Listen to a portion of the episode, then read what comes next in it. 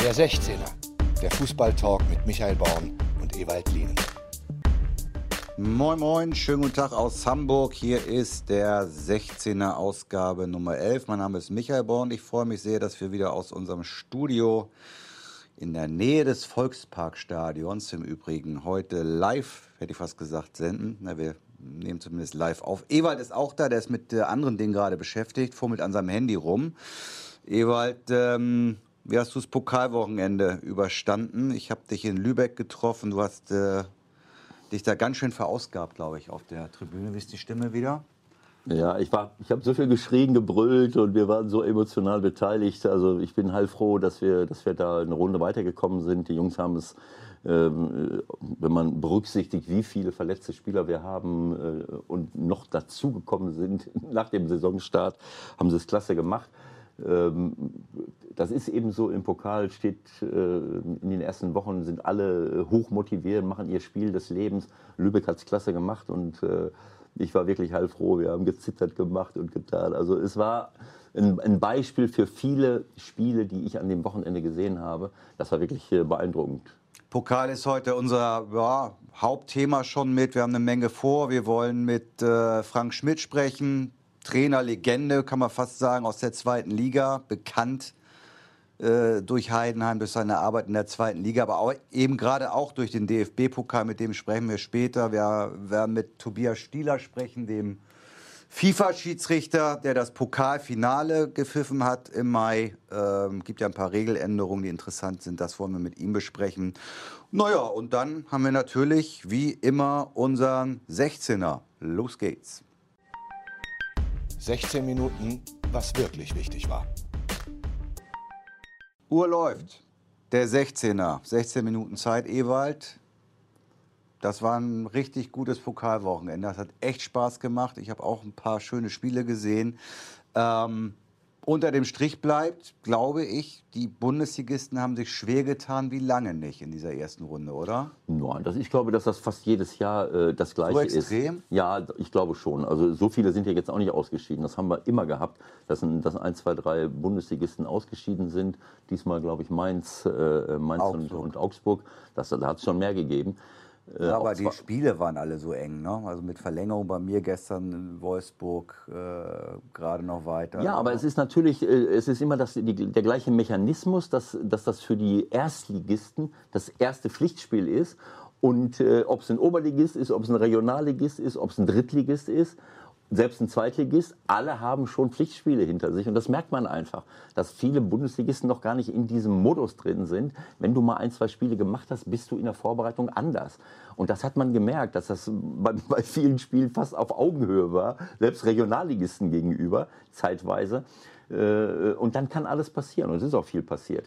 Äh, aber man darf auch nicht vergessen, dass, dass viele dieser unterklassigen Mannschaften sich wirklich hinten reinstellen, äh, es ganz, ganz eng machen äh, und es dann auch für einen Erstligisten, der gerade anfängt mit den Pflichtspielen, nicht so einfach ist, sich da durchzuspielen. Trotzdem denke ich insgesamt, wenn du an deine Zeit auch noch denkst oder auch in die 80er, 90er, da gab es ja immer noch keine Ahnung, 7, 8, 9, 12, 0. Die Zeiten sind irgendwie lange vorbei, das gibt es nicht mehr. Sind die anderen wirklich alle so viel besser geworden?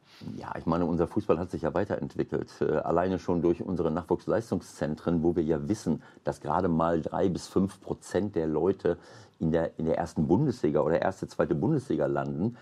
Es gibt aber noch andere äh, 90 Prozent und die sind in der dritten Liga, die sind in der vierten Liga, die sind in der fünften Liga.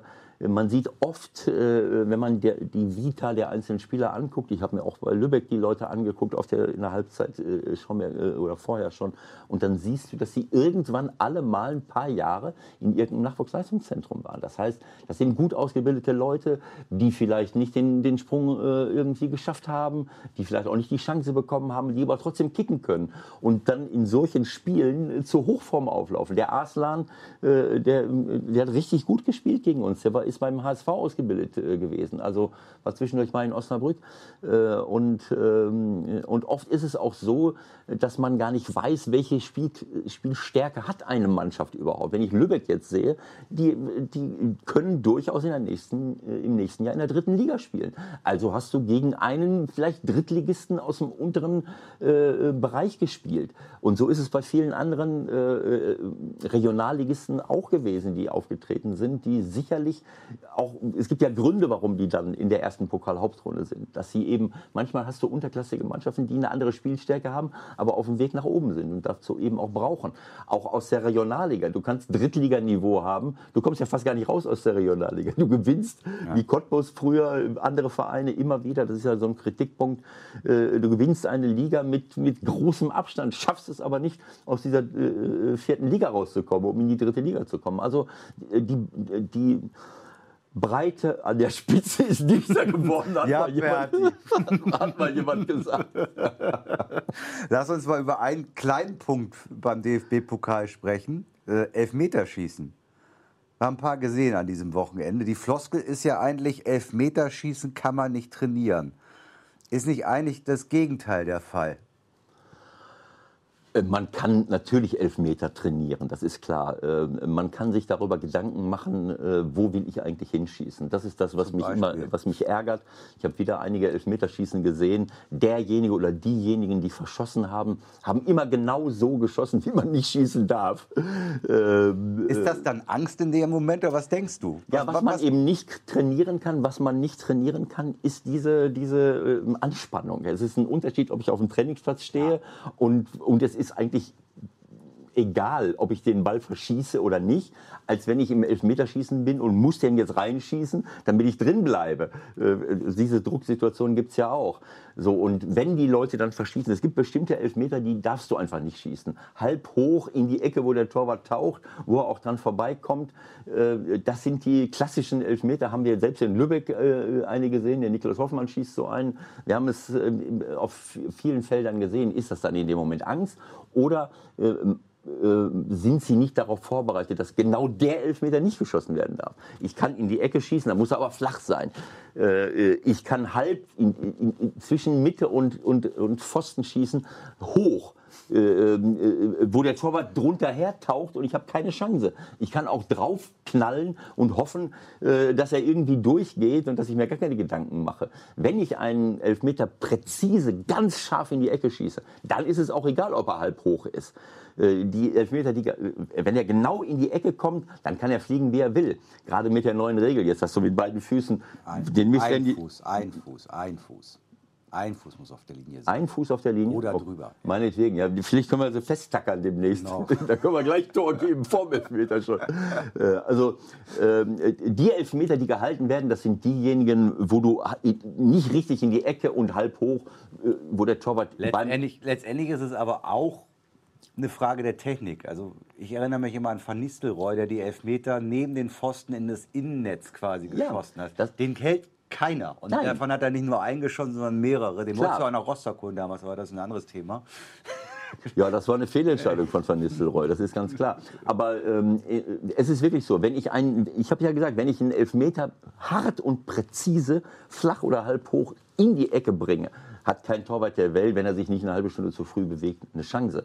Aber das sind ja auch nicht die, die gehalten werden. Aber du kannst halt diese Nervenanspannung nicht, äh, nicht trainieren. Und ich weiß nicht, ob das überhaupt thematisiert wird. Weil, weil manchmal denke ich wirklich, dass manche Leute, das hat das nichts mit Angst zu tun hat, sondern dass sie einfach keinen Plan haben, wo ich so einen so einen Elfmeter sinnigerweise hinschieße.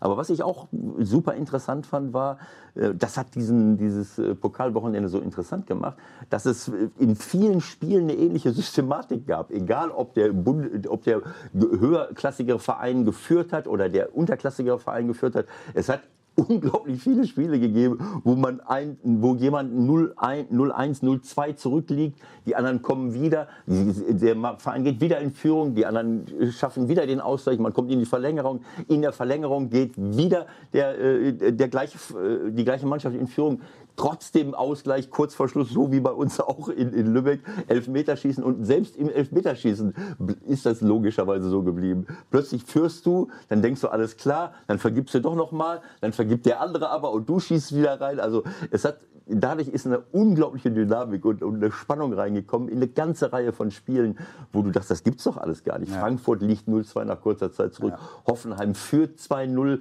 und, äh, und, und äh, die anderen kommen alle wieder. Äh, selbst Paderborn äh, führt und, und, äh, und, und muss, dann, äh, muss dann wieder den Ausgleich hinnehmen. Also dieses Hin und Her in den Pokalspielen hat für eine unglaubliche Spannung gesorgt und auf vielen, vielen Plätzen. Weil es hat ja viele Spiele in der Vergangenheit gegeben, auch jetzt 06, 06, Union, Kiel, wo wahrscheinlich keine Spannung aufgekommen ist. Aber es hat genauso viele, viel, viel mehr Spiele gegeben, wo eine unglaubliche Spannung äh, aufgekommen ist, weil es dauernd hin und her ging ja. und man eigentlich die Uhr nachstellen konnte, gleich passiert noch ein Ausgleich. Du hast es ja selber erlebt. Ja, vor allem, das ist, du hast Bundesligaspiele ja, äh, das weißt du besser als ich, wo du dann schon manchmal denkst, jo, okay. Aber das war Reporterglück, ne? Euer Spiel in Lübeck und gestern Halle Wolfsburg 3-5. Also mehr geht nicht. Das ist äh, Pokal ist, wenn so läuft wie an diesem Wochenende, ist mit das Schönste, was es gibt. Ja, das war unglaublich. Also ich fand es auch super spannend. Meine Frau hat gesagt, mal tickst du noch ganz sauber. soll ich mir jetzt, äh, soll ich jetzt auch noch auf den Tatort am Sonntagabend verzichten, nachdem ich schon Freitag und Samstag äh, flächendeckend geguckt habe. Äh, und, aber es war einfach so spannend, dass man, dass ich wirklich fast, sofern ich die Gelegenheit hatte, durchgehend geguckt habe. Jetzt gucken wir noch mal ein bisschen auf unser Lieblingsthema mit. Ach, hatten wir nicht irgendwie eine Wette laufen? Habe ich schon wieder vergessen.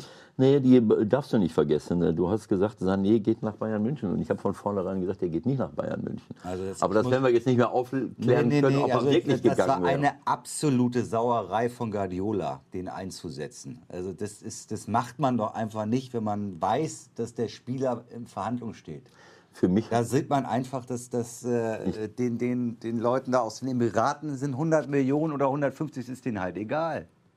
Dann sind die halt weg. Die können auch den Spieler nicht mehr einsetzen, oder? Ich weiß es nicht, ob er wirklich in Verhandlungen war. Und Guardiola hat ja öffentlich bei der PK gesagt, äh, ich habe keine Information darüber, dass mm. Sané weg will. Ja, ja, klar. Entweder hat er, mm. ja klar, ihr unterstellt äh, damit einem äh, der bekanntesten und, und, und, besten Trainer der Welt, dass er euch belogen hat. Äh, oder uns alle. Weiß ich jetzt nicht, ob das so war. Also keine Ahnung. Es ist auf jeden Fall äh, unabhängig davon, ob er wechselt oder nicht. Für mich ist es ein Riesenverlust erstmal, äh, weil Sané ist einer meiner Lieblingsspieler, auch wenn er manchmal noch ein bisschen verstört ist und die falsche Jacke anzieht. Das muss er noch lernen. Aber es oder ist alles, Rucksack. Oder, oder Rucksack, Rucksack, keine Ahnung. Das muss alles nicht sein, so ein Blödsinn. Ähm, man muss sich aber auch nicht drauf stürzen und man kann auch den Jungen vielleicht mal so ein bisschen coachen dass es in die richtige Richtung geht. Aber es ist einer der besten Nachwuchsspieler, die wir haben. Und ich, ihn, ich sehe ihn unheimlich gerne. Er wird äh, Manchester City fehlen oder Bayern München, äh, wenn er da hingegangen wäre. Äh, er wird der Nationalmannschaft fehlen.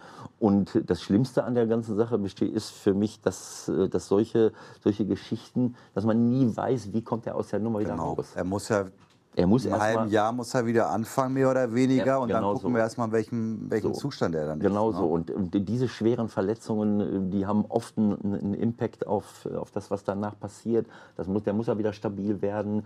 Äh, er darf, weniger, er darf nicht die Angst haben, äh, dass wieder was passiert. Wenn wir Coman sehen, äh, der seitdem er ein paar Mal verletzt war, äh, äh, ja, das quasi anzieht schon. Und wenn ihm einer, wenn er irgendeinen Schmerz verspürt, so wie zuletzt beim, beim Supercup. Er wirkt fast verschreckt. Ne? So, genau so. Dann, dann denken schon wieder alle, er ist schwer verletzt, er kann den Schmerz schon kaum noch ertragen. Also das wünsche ich dem Sané nicht. Ich hoffe, dass er wirklich gut aus der Sache wieder rauskommt. Also, äh, wir warten mal diese Transferperiode ab. Bis zum 2. September läuft es ja noch und sollte Sané dann nicht mehr zu den Bayern wechseln, dann werde ich Guardiola anrufen und dann Kannst, kochen wir den Kaffee zusammen. Kannst du ihn beschimpfen, genauso. Also wenn Peresic wirklich, äh, das ist ja jetzt ein Gerücht, nach Bayern gehen würde, fände ich das auch eine tolle Sache. Das ist ein Spieler, der mir sehr gut gefällt. Ich glaube, dass das Bayern auch gut tun kann, auch mal den einen oder anderen erfahrenen Spieler mal wieder äh, dazu zu holen. Peresic hat eine, eine Größe, äh, körperlich. Ganz anderer Typ natürlich als Sané. Anderer Typ, ist mehr der, der, der Torjäger, der vom Flügel her Tore erzielen kann einen super linken Fuß hat, Kopfballtore machen kann, äh, Erfahrung hat. Also das ist schon, wenn ich Ansprüche habe, oben was zu machen, dann muss ich auch den oder anderen Erfahrenen mal mit dazu holen. Das finde ich keine schlechte Idee, sofern sie es hinkriegen. Also das wird auf jeden Fall noch spannend. Lewandowski hat sich da ja als einer der, der, der Führungsspieler nochmal relativ offen geäußert. Das wird den Verantwortlichen nicht passen oder es passt denen definitiv nicht, so haben sie sich ja auch geäußert. Äh, wie würdest du als Clubverantwortlicher reagieren, wenn ein Spieler sich hinstellt und sagt, oh, wir brauchen noch drei Topstars übrigens? Ja, Gott im Himmel. Also äh, wenn der, wenn der sich hinstellt äh, und das sagt, dann habe ich vorher schon was falsch gemacht. Äh, dann hätte ich vorher schon mal mit den Leuten reden äh, sollen. Mir ist das als Trainer auch schon mal passiert, dass Spieler irgendwas erzählt haben äh, und im Nachhinein musste ich dann feststellen, naja, ich hätte das Gespräch mit ihm mal suchen können. Ne, ich meine, das sind ja alles Weltklasse-Spieler und dass die äh, jetzt nicht um die goldene Ananas spielen wollen in Europa, ist auch klar. Da setze ich mich mal mit denen zusammen und er fragt mal ihre Meinung. Was denkt ihr denn mal so? So und dann muss ich das nicht öffentlich sagen. Das sind so Dinge, die man vermeiden kann. Ähm, wenn mich ein Spieler öffentlich kritisiert, weil ich ihn eine Zeit lang nicht aufgestellt habe, dann ist bei dem was äh, äh, ein Frust angewachsen, der sich unter Umständen, wo er nicht die Gelegenheit hatte oder sie nicht genutzt hat, ähm, äh, das im 1 zu 1 Gespräch loszuwerden. Das habe ich früher als junger Trainer auch schon mal falsch gemacht. Aber gut, ähm, äh, vielleicht hat Lewandowski den, äh, den Transfer mit Peresic eingeleitet, äh, wenn es dazu kommt. Äh, vielleicht, vielleicht war es auch Kovac, die den aus der Nationalmannschaft kennt. Also Nein, vielleicht kommt dann demnächst auch noch Blaschikowski nach Bayern, weil das ist dann ja äh, Peresic, Lewandowski, Blaschikowski von Dortmund und Kagawa holen wir noch dazu. Okay, mal gucken, ob das klappt. Aber es ist schon, also vom, vom Grundsatz her, äh, Lever ist nicht immer ganz sozialverträglich unterwegs, ist klar. Aber ein Stürmer muss auch egoistisch sein, sonst, sonst schießt er die Tore nicht. Ähm, also für das Gesamtkonstrukt Bayern äh, in Europa wäre es natürlich schon sinnvoll, wenn der eine oder andere noch käme. Ich tippe mal so 300, 400 Meter von uns entfernt. Da könnte jetzt gerade eine Trainingseinheit beim Hamburger Sportverein vorbei sein. Und da hat ein Junge mittrainiert, den wir unter Bakary Yatta kennen. Äh, müssen wir uns über die Aufregung der letzten Woche jetzt noch mal aufregen? Ja, also ähm, es ist einfach so, dass ähm, ähm, es besteht dieser Verdacht, dass er falsche Angaben gemacht hat äh, zu seinem Alter, äh, zu seinem Namen, um hier äh, nicht weggeschickt zu werden. Äh, ähm, weil man als Minderjähriger, glaube ich, erstmal äh, einen, einen anderen Schutz gewährt. Als Minderjähriger hast du erstmal eine andere Situation, wenn du einreist. So. Das ist der Punkt. Genau so ist das. Auf der anderen Seite muss ich ganz ehrlich sagen, äh, das habe ich jetzt schon an anderer Stelle geäußert, habe ich kein Verständnis dafür, warum man sich jetzt auf so ein Thema stürzt bei einem, bei einem Jungen, der, äh, der einen Vertrag äh, bei einem Profiverein hat, der gute Leistungen bringt, der sein Geld verdient hier, integriert ist, seine Steuern bezahlt und, und da recherchiert bis zum geht nicht mehr und ein derartiges Fass aufmacht ähm, in Anbetracht der Situation, dass wir unglaublich viele andere Fälle haben, äh, wo Leute hier hinkommen aus unterschiedlichsten Gründen, ähm, auch mit falschen Angaben, äh, zigmal straffällig werden, äh, wir es nicht schaffen, sie, äh, sie auszuweisen, äh, hinterher sogar noch Anschläge mit Toten verüben. Äh, und das ist jetzt ein Thema, was, äh, was, äh, weil der Fußball natürlich immer interessant ist und weil äh, alles, was im Fußball passiert, natürlich überhöht wird und bis zum geht nicht mehr.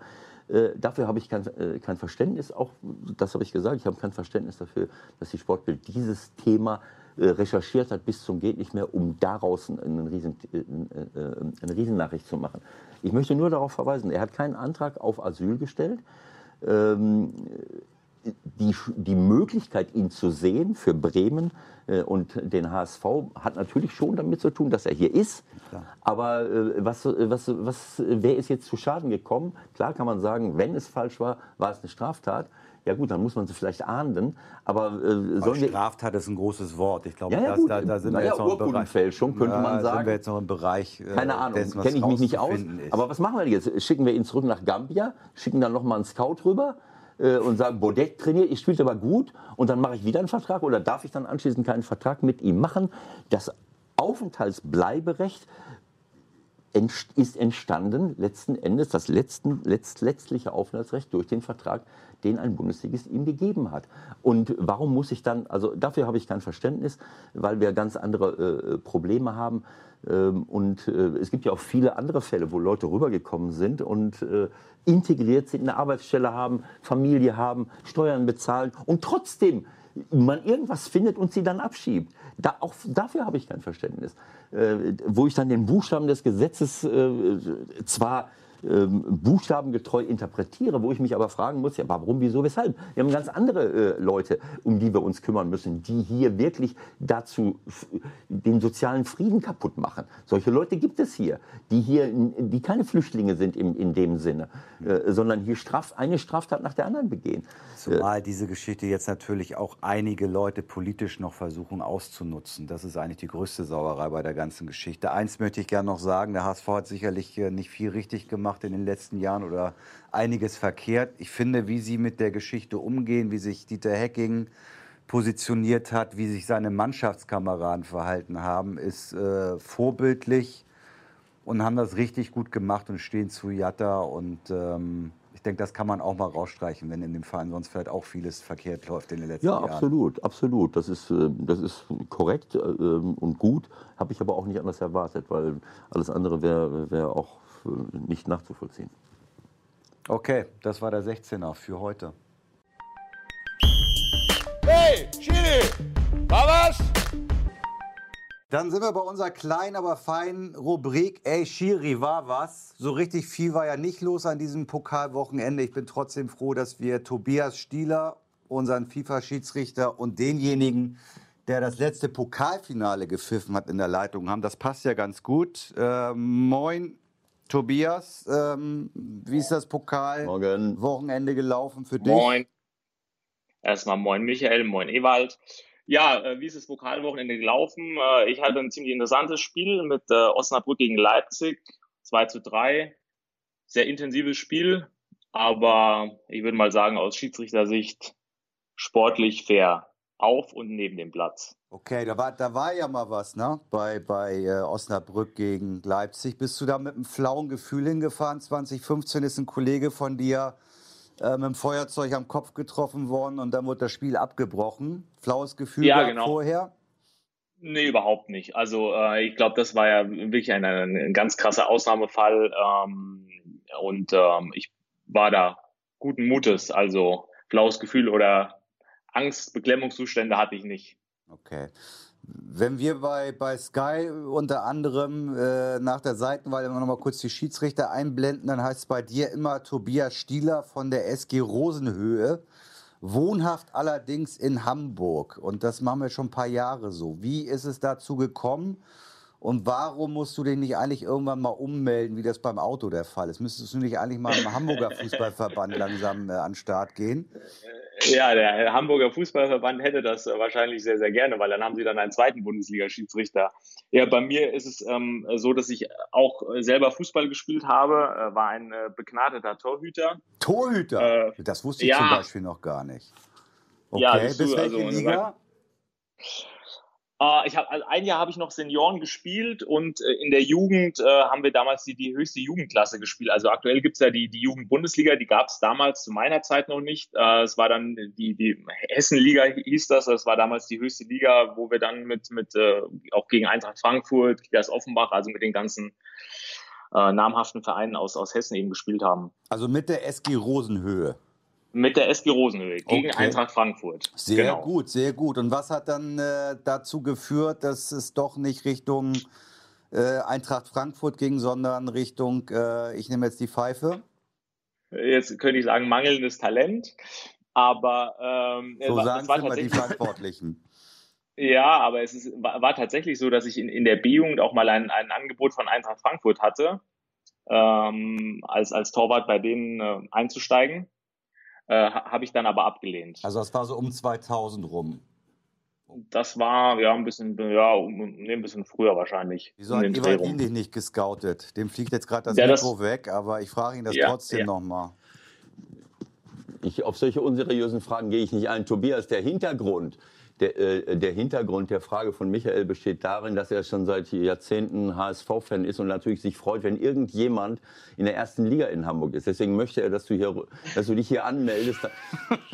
damit man, das ist wirklich so. Also dann hat man wieder eine Bundesliga. Äh, äh, naja, gut. Aber ich sag mal so, Ewald, ich bin ja noch auf dem Markt, also bei einem entsprechenden Angebot, ne, da würde ich natürlich auch noch mal äh, die Torwart-Handschuhe anziehen. So ist ja nicht. Ich, äh, auch da hat der FC St. Pauli durchaus Bedarf, mag der ein oder andere anmerken. Lass uns jetzt nicht das hast, ja, jetzt hast nicht, du jetzt gesagt? Wie ja, gesagt, ich Michael, kann mich nur nicht, nicht, persönlich werden jetzt. Also es ging mir darum, dass die immer froh sind, wenn in, wenn in Hamburg hier ein, eine, ein Bundesliga äh, wenn man die erste Liga erreicht. Und das ist leider Gottes hier bei vielen Sportarten. Im Fußball sieht mir, das kann nicht sein, dass kein, kein Erstligist hier im Fußball ist, aber auch in anderen Sportarten ist es leider so. Das war jetzt nur ein bisschen Kleiner Einschub, aber lass uns zur Sache ja, kommen. Komm. So viel Zeit haben wir leider nicht. Und es gibt einiges zu besprechen in Sachen äh, Schiedsrichterei, denn äh, es gab ja durch unsere Freunde vom IFAB dem International Football Association Board äh, ein paar Ideen, die die dann umgesetzt haben, Regeländerungen beschlossen haben. Und wir wollen die wichtigsten mal besprechen. Bundesliga geht los am Wochenende. Im Pokal äh, wurde das natürlich auch schon angewandt. Und ich denke, das Interessanteste ist die Handspielregeländerung. Was sind die ja. gravierendsten Veränderungen und wie müsst ihr damit umgehen? Naja, so, so gravierend ist es ja dann doch nicht. Also es wurde jetzt ein, ein wenig ähm, expliziter beschrieben, wann denn ein Handspiel jetzt als ahndungswürdig zu sehen ist. Ähm, also, sag ich mal, äh, so weiche Kriterien wurden etwas entfernt. Und ähm, es wird jetzt vor allen Dingen eben auf die Position des Armes geschaut. Also Absicht ist ja immer so ein subjektives Kriterium. Das ist natürlich sehr schwer für einen Schiedsrichter oder für jeden Fußballfan äh, ja, zu durchschauen. Was will der Spieler jetzt? Da müsste man ihn halt eben fragen. Und deswegen äh, ist das IFAB jetzt auf die Idee gekommen, naja, jetzt schauen wir ein wenig mehr auf die Position der Arme. Und da sagt halt das IFAB unter anderem, wenn, wenn äh, die Hand oder der Arm über Schulterhöhe ist, dann ist es eben ein Handspiel, weil das ist äh, unnatürlich. So. Und ähm, da gibt's aber dann auch wiederum eine Ausnahme, wenn jetzt ein Spieler sich selber anschießt, äh, dann geht man äh, streng äh, davon aus, dass es eben nicht absichtlich erfolgt. Ich meine, der schießt sich auch schon selber gegen die Hand. Also dann ist es wahrscheinlich wirklich unabsichtlich. Also einfach die Hand- und Armhaltung, ähm, da wird einfach mehr Fokus drauf gelegt und soll uns die Arbeit ein weniger einfach vereinfachen. Genau. Da, da habe ich einen kurzen Einschub, das haben wir schon irgendwo, glaube ich, in der zweiten Liga gehabt. Äh, es ist, finde ich, auch ein bisschen schwammig. Ja? Also ich meine, klar, äh, wenn, du, wenn du vom anderen Körperteil den Ball an die Hand bekommst, äh, das soll ja gerade nicht mehr gepfiffen werden.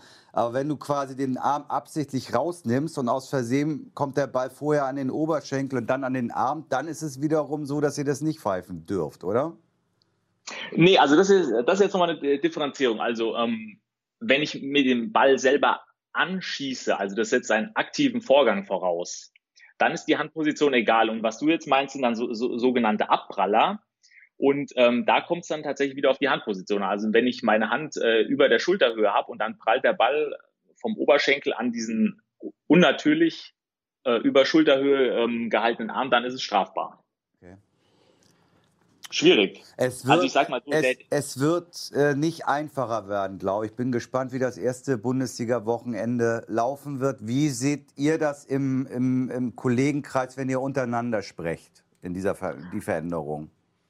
Also ich sag mal so, den Regeltext hätte man durchaus etwas äh, freundlicher schreiben können. Und ähm, ich äh, habe ja oder ich war ja mal äh, Jurist ähm, also anwenderfreundlich sieht, sieht etwas äh, anders aus. Also für ähm, euch jetzt in der Umsetzung meinst du oder wie? Ja, erstmal, wenn man den Text liest, also das ist ja schon irgendwie äh, eine Seite im, im Regelbuch und äh, da sind dann äh, sehr viele Ausnahmen und wieder Ausnahme von der Ausnahme definiert. Also sag mal, leserfreundlich ist anders. Äh, wenn man es aber jetzt äh, einfach runterbricht, dann ähm, heißt es ja, oder tatsächlich, was ich einfach schon gesagt habe, ähm, auf die Position des Arms kommt es halt mehr oder weniger entscheidend an.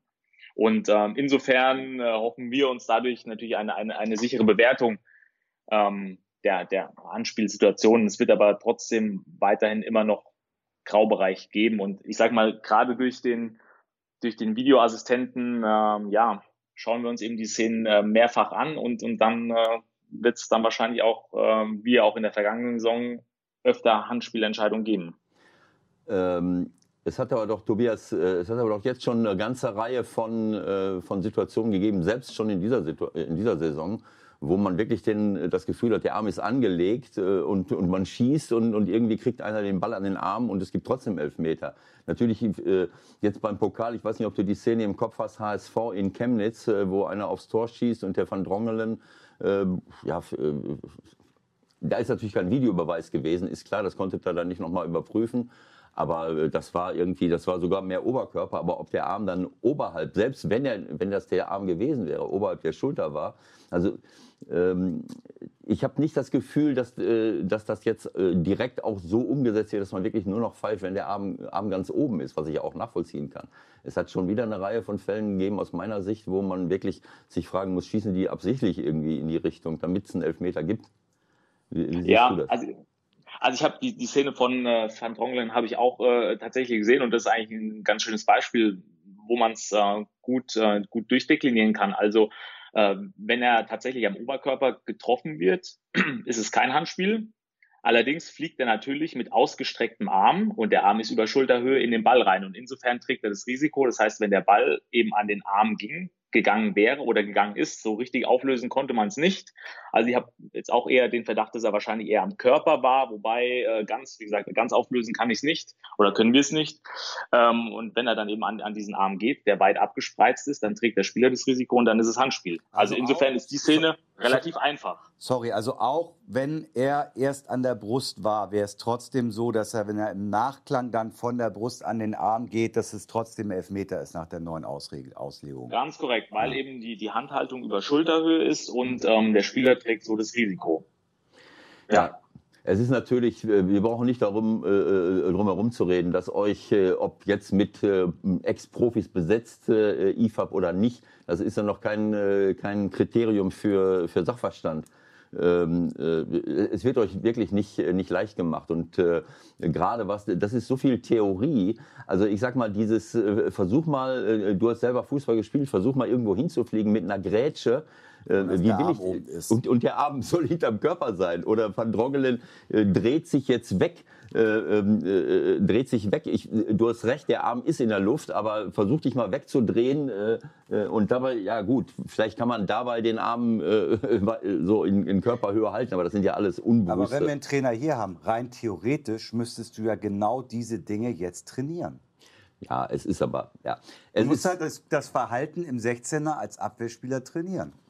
Ja, aber ich verstehe nach wie vor nicht, äh, und ich glaube, dass das viele andere Trainer und, und, und, Fachleute auch nicht verstehen, warum man überhaupt an diese Regel rangegangen ist. Wenn ich jetzt die ganze letzte Saison sehe, wie viele Spiele durch Handspiel entschieden worden sind, das ist unnatürlich und das ist nicht in Ordnung. Ähm, äh, also ich sag mal, wenn jemand angeschossen wird, dann wird er halt angeschossen. Das ist eben so. Aber da Absicht zu unterstellen, dass man den Arm extra, klar, wenn ich beide Arme ausspreize, äh, Im Europapokal hat es, glaube ich, mal so ein Ding gegeben. Ne? Liverpool gegen, mhm. war das Liverpool-Barcelona oder so? Ähm, nee, das war Tottenham, im Endspiel sogar im Endspiel, ja, genau. wo der Sissoko äh, sich wirklich breit hinstellt. Da hatte ja, man wirklich. War die erste Minute. Ja, ja, das war total albern vom Spieler. Aber ich muss, äh, auch wenn ich Liverpool liebe, aber bei, du konntest sehen, dass er den auch anschießen wollte, glaube ich. Ne?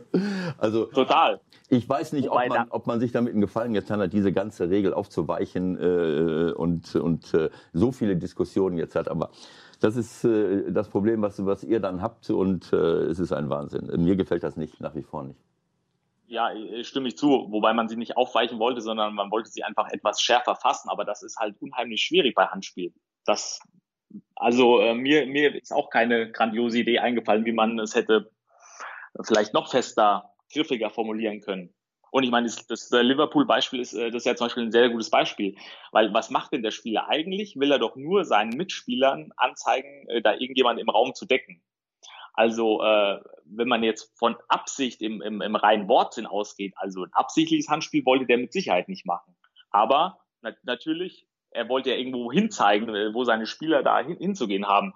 Gleichwohl, der Arm ist natürlich ausgestreckt und ähm, ja, das ist eben keine natürliche Körperhaltung. Insofern war es Also bei dem, äh, ich glaube, man kann das schon sehen, ob einer zeigt, aber in dem Fall hat, kam mir das so vor wie so ein Handballtor, der wirklich beide Arme ausstreckt. Aber gut, lassen ja. wir das. Was gibt's äh, Neues, was wir erwarten dürfen in Sachen äh, Videoassistent, vielleicht auch im Umgang zwischen Hauptschiedsrichter und Videoassistenten? Gab es da auch noch mal Sachen, die besprochen wurden, die, die ihr anders machen wollt? Ah, vielleicht, äh, wenn ich ganz kurz noch äh, zu Handspiel ergänzen darf. Ähm, was natürlich jetzt tatsächlich neu geregelt wurde und was auch aus meiner Sicht Sinn macht, dass eben eine Torerzielung mit Hand äh, nicht mehr erlaubt ist. Und auch wenn man eine unmittelbare Torchance durch ein Handspiel unabsichtlich oder absichtlich ähm, generiert, dann wird das eben auch geahndet. Das finde ich aber eigentlich okay. Also, also aus meiner Sicht so ein, ein Fußball oder ein Tor mit der Hand erzielt, das darf irgendwie nicht gelten. Und wie weit ist der Vorlauf? Das, das ist ja, glaube ich, auch mit, mit äh, so beschrieben. Wie weit ist der Vorlauf, bevor das Tor erzielt wird mit dem Handspiel, das dann auch nicht äh, äh passieren darf? Also vor der Torerzielung. Ja, also es muss im, im Zeitpunkt des Handspiels muss schon klar ersichtlich sein, dass eine Torchance unmittelbar bevorsteht. Also das da heißt dann quasi mit dem nächsten Pass eine, eine Torchance generiert wird. Wenn es dann über zwei oder mehr Stationen geht, dann kann man von keiner Unmittelbarkeit mehr sprechen. Ähm, das, das dürfte interessant werden. Das ich heißt so. jetzt ein unabsichtliches Handspiel, keine Ahnung, Strafraum, Ecke, einer legt sich den Ball vor mit der Hand Sieht man erst nicht, der passt den rein, das Tor fällt und der Videoassistent in Köln sieht das, dann wird das Tor zurückgenommen. Dann müsste es zurückgenommen werden, weil er halt eben mit diesem, mit diesem Handspiel, ob unabsichtlich oder nicht, eine, eine Torchance generiert, eine unmittelbare Torchance generiert und ähm, dann äh, wird das Handspiel geahndet. Genau. Gehen wir mal von irgendeinem Fall aus, da ist ein Laufduell, der kriegt also gar nicht mit, dass er den Ball an die Hand bekommt. Sowas soll es ja auch mal geben. Rein regelmäßig habt ihr keine Chance, ihr müsst es zurücknehmen. Genau, also wenn, wenn dann halt dadurch eine unmittelbare Torchance entsteht, also in deinem Beispiel jetzt, er kriegt den Ball irgendwie an den normal gehaltenen Arm, äh, kriegt es gar nicht mit und, und äh, zwei Sekunden später schießt er aufs Tor und der Ball ist im Tor, dann, dann äh, würden wir tatsächlich das Handspiel ahnden müssen. Das genau. gilt dann aber auch, wenn er noch einen Pass in die Mitte gibt und sein Mitspieler schießt ein Tor. Oder ist genau. das, das zählt ja. dann auch noch? Also das gibt, das wenn, das, wenn das zum genau. ersten Mal kommt, dann äh, stellt alle schon mal eure Telefone wieder aus. Also. Gut, das steht halt in den Regeln. Ne? Ja, ich, klar. aber wer ist denn letztendlich derjenige, der es wieder abkriegen wird? Also. Ja, aber da ist ja mal die, die äh, Regel relativ, relativ eindeutig. Also, ist die denn Regel sinnvoll, ist eine andere Frage. das, ist, äh, das ist sicherlich richtig, da können wir jetzt drüber philosophieren. Ähm, der IFAB hatte, hat so entschieden. So. Und wir müssen es eben umsetzen. Ja, findest du das okay, Ewald? Ich wundere mich. Ich habe jetzt noch nicht bei jedem Satz zugehört. Ich habe jetzt verstanden, wenn der, wenn der, äh, wenn äh, vorher vor einer Torschance äh, irgendwie der Ball an die Hand kommt, dass genau. es dann nicht weitergeht. Warum? Ja. Du meinst, wenn es aus Versehen an die Hand ja, kommt oder was? Es ist aus Versehen. Genau. Es ist keine genau. Absicht. Du, du, du ja. sprintest mit dem Ball. Ja, du kriegst gut. ihn aus Versehen an den Arm, du spielst ihn in die Mitte, es fällt ein Tor und es zählt nicht. Ja, aber ich finde, das ist nicht ganz, äh, das kann ich eher einsehen als andere Geschichten, weil wenn äh, ähm, auch der Reus zum Beispiel, wenn ihm genau. der Ball nicht an die Hand äh, gesprungen wäre, ja. jetzt in dem Spiel, hätte er die Torchance nicht gehabt. Weil durch eine Hand, durch die Hand kann ich einen Ball wunderbar, das ist nicht absichtlich, sondern du stoppst den Ball damit. So, das heißt, wenn der Ball gegen, wenn der jetzt gegen seine Brust geflogen wäre, hätte er die Torchance nicht gehabt. Wo war das jetzt gewesen? In, in, äh, ähm das war ein Pokal. Ja, im Pokal. Da war ja kein Videoassistent. Mhm. Der Videoassistent genau. hätte, hätte, sagen müssen, das ist kein Tor. Mhm. Ähm, Korrekt. Das, glaube ich, war aber eine, eine relativ klares Ja, aber es ist ja das Gleiche. Äh, ich, wenn ich eine Torschance äh, generiere und die entsteht nur dadurch, dass der Ball mir äh, gegen die Hand springt und dadurch liegt der Spiel bereit für mich da. Das kann ich nachvollziehen, weil das finde ich, äh, das ist nicht, äh, äh ja, finde ich nicht in Ordnung. Auch wenn es keine Absicht ist, weil sonst entsteht die Torschance oft nicht. Also das finde ich nicht so schlimm als diese anderen Geschichten, wenn einer aufs Tor schießt und, und irgendwie kriegt den Ball an den Arm. Wenn es jetzt wirklich so praktiziert wird, dass man sieht, klar über Schulterhöhe in irgendeiner Form, dann, äh, dann lasse ich mir das gefallen. Aber ich habe jetzt schon wieder zwei, drei Szenen gesehen, äh, wo, ich, äh, wo es wieder konfliktiv war, ne? trotz der neuen Regeln. Okay, weiter ja. geht's. Videoassistent, irgendwelche Videoassistent. Neuigkeiten, die wir wissen müssen.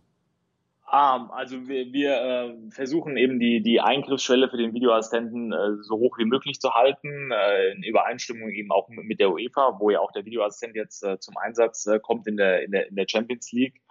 Maßgeblich ist eben immer noch der Schiedsrichter auf dem Platz und ähm, ja, wir haben ähm, nochmal die Kommunikation verschärft oder verschärft geübt, sagen wir es mal so. Ähm, denn ich glaube, gerade durch Kommunikation kann man eben viele Fehlentscheidungen verhindern oder anders gesagt äh, die richtige richtigen Entscheidungen treffen. Also wir haben uns viele Beispiele angeschaut und ähm, ja, ähm, also fehlerfrei wird es mit Sicherheit nicht durch die Saison gehen. Ähm, das ist das ist klar, weil da sind wir alle Menschen und ich glaube, wir müssen uns auch alle vor dem Gedanken lösen, dass äh, der Videoassistent perfekt ist. Er wird nie perfekt sein der Kollege Leid, der im Supercup äh, Videoassistent war und jetzt äh, die Prügel bezogen hat, stellvertretend erstmal wieder? Äh, ja, gut, aber das ist halt einfach, also das muss ich eben schon wissen, wenn ich, wenn ich als Videoassistent äh, angesetzt werde, dass wenn, wenn irgendwas äh, nicht äh, so gut läuft, dann ist halt immer der Videoassistent jetzt der Schuldige. Das ist dann eben so. Also äh, als Schiedsrichter, wir haben sowieso ein breites Kreuz und dann wird es jetzt eben noch, noch ein bisschen äh, breiter. Das ist dann eben so ähm, ja, müssen wir, müssen wir durch. Ewald, jetzt kommt dein Lieblingsthema, hoffe ich. Ja, es gibt Nein, nein wir, wir, reden jetzt kurz, wir reden jetzt mal kurz über, die, über eine der Neuerungen, ja. dass die Trainer gelb und rot sehen können. Hilft das im Umgang weiter? An mich? Ich Ewald, ich bin gespannt. Ja, ich will ja. erstmal Ewald fragen. Also ähm, ich bin sicherlich, ähm, ich bin ja auch sehr, sehr emotional an der Linie gewesen, aber viele meiner Aktionen wurden von Anfang an missinterpretiert. Ich bin ja, es ist wirklich so. Wenn ich, äh, äh, es hat äh, von außen weiß man ja, ja nicht, über wen regt er sich jetzt auf.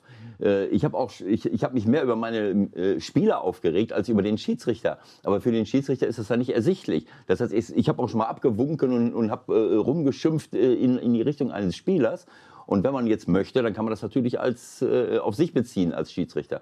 Und das war in ganz, ganz wenigen Fällen der Fall. Ich habe niemals zu einem äh, auf dem Platz und einem, abgewunken bei einem Schiedsrichter. Das habe ich nicht gemacht, sondern ich habe versucht, da äh, Einfluss zu nehmen. Also diese Emotionalität, die da draußen ist, ähm, ich habe jetzt im, ähm, im, im, vorletzten Kicker hat der Rainer Holzschuh so einen, so einen großen Kommentar, also einen Kommentar über diese neuen Regelungen gegeben und hat dann ganz ruhig äh, äh gesagt, naja, die Schiedsrichter, die, die, die Trainer müssen sich halt äh, äh, davon lösen, sie müssen ein tolles Beispiel sein, sie müssen ganz ruhig bleiben, sie dürfen sich nicht äh, und so weiter, sie dürfen nichts äh, provozieren.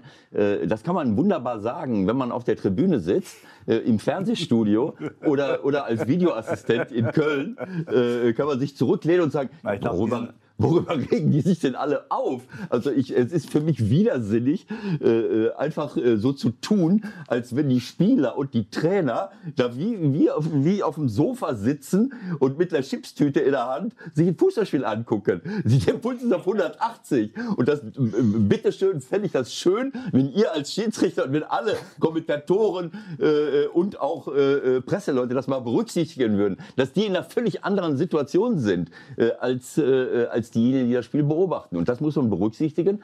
Und nach zwei, drei Sätzen, wenn man wirklich kommunikativ ist, und ihr seid ja immer kommunikativer geworden, und ich hoffe, dass das auch äh, bleibt und geht, bricht sich das sofort wieder runter. Es hat Kollegen von dir gegeben, die, die dann nach draußen sprinten, komplett ausrasten, äh, anstatt es, äh, äh, ja, ein paar deeskalierende Maßnahmen zu machen. Das heißt, dieser, so ein kurzer Ausbruch, der vielleicht mal da ist, äh, den darf man nicht auf die Goldwaage legen. Es kommt darauf an, wie es jetzt gehandhabt wird. Ich, ich gebe, äh, also ich bin 100% dafür zu sagen, ein, ein Trainer kann da draußen nicht rumspringen bis zum geht nicht mehr, um das ganze Publikum aufzuwiegeln. Solche Kollegen hat es auch gegeben. Und zwar auch schon lange vor mir die da draußen gestanden haben, das ganze Stadion mitgenommen haben. In bestimmten Stadien äh, wusste man genau, was passiert und auch bei bestimmten Kollegen. Äh, da finde ich es absolut berechtigt, dann einzugreifen. Aber kurzfristige emotionale Reaktionen, die man sofort wieder runterbricht, das ist ja mal ein kurzer Ausbruch. Äh, ein Kollege von dir hat mal bei uns in St. Pauli einen Trainer, äh, einen Trainer von, von, äh, von, von Duisburg auf die äh, Tribüne gesetzt, weil er bei einem Elfmeter gegen sich eine Wasserflasche auf die Erde geworfen hat. Das kann doch nicht dein Ernst sein, habe ich ihm hinterher gesagt. Das ist doch nicht normal.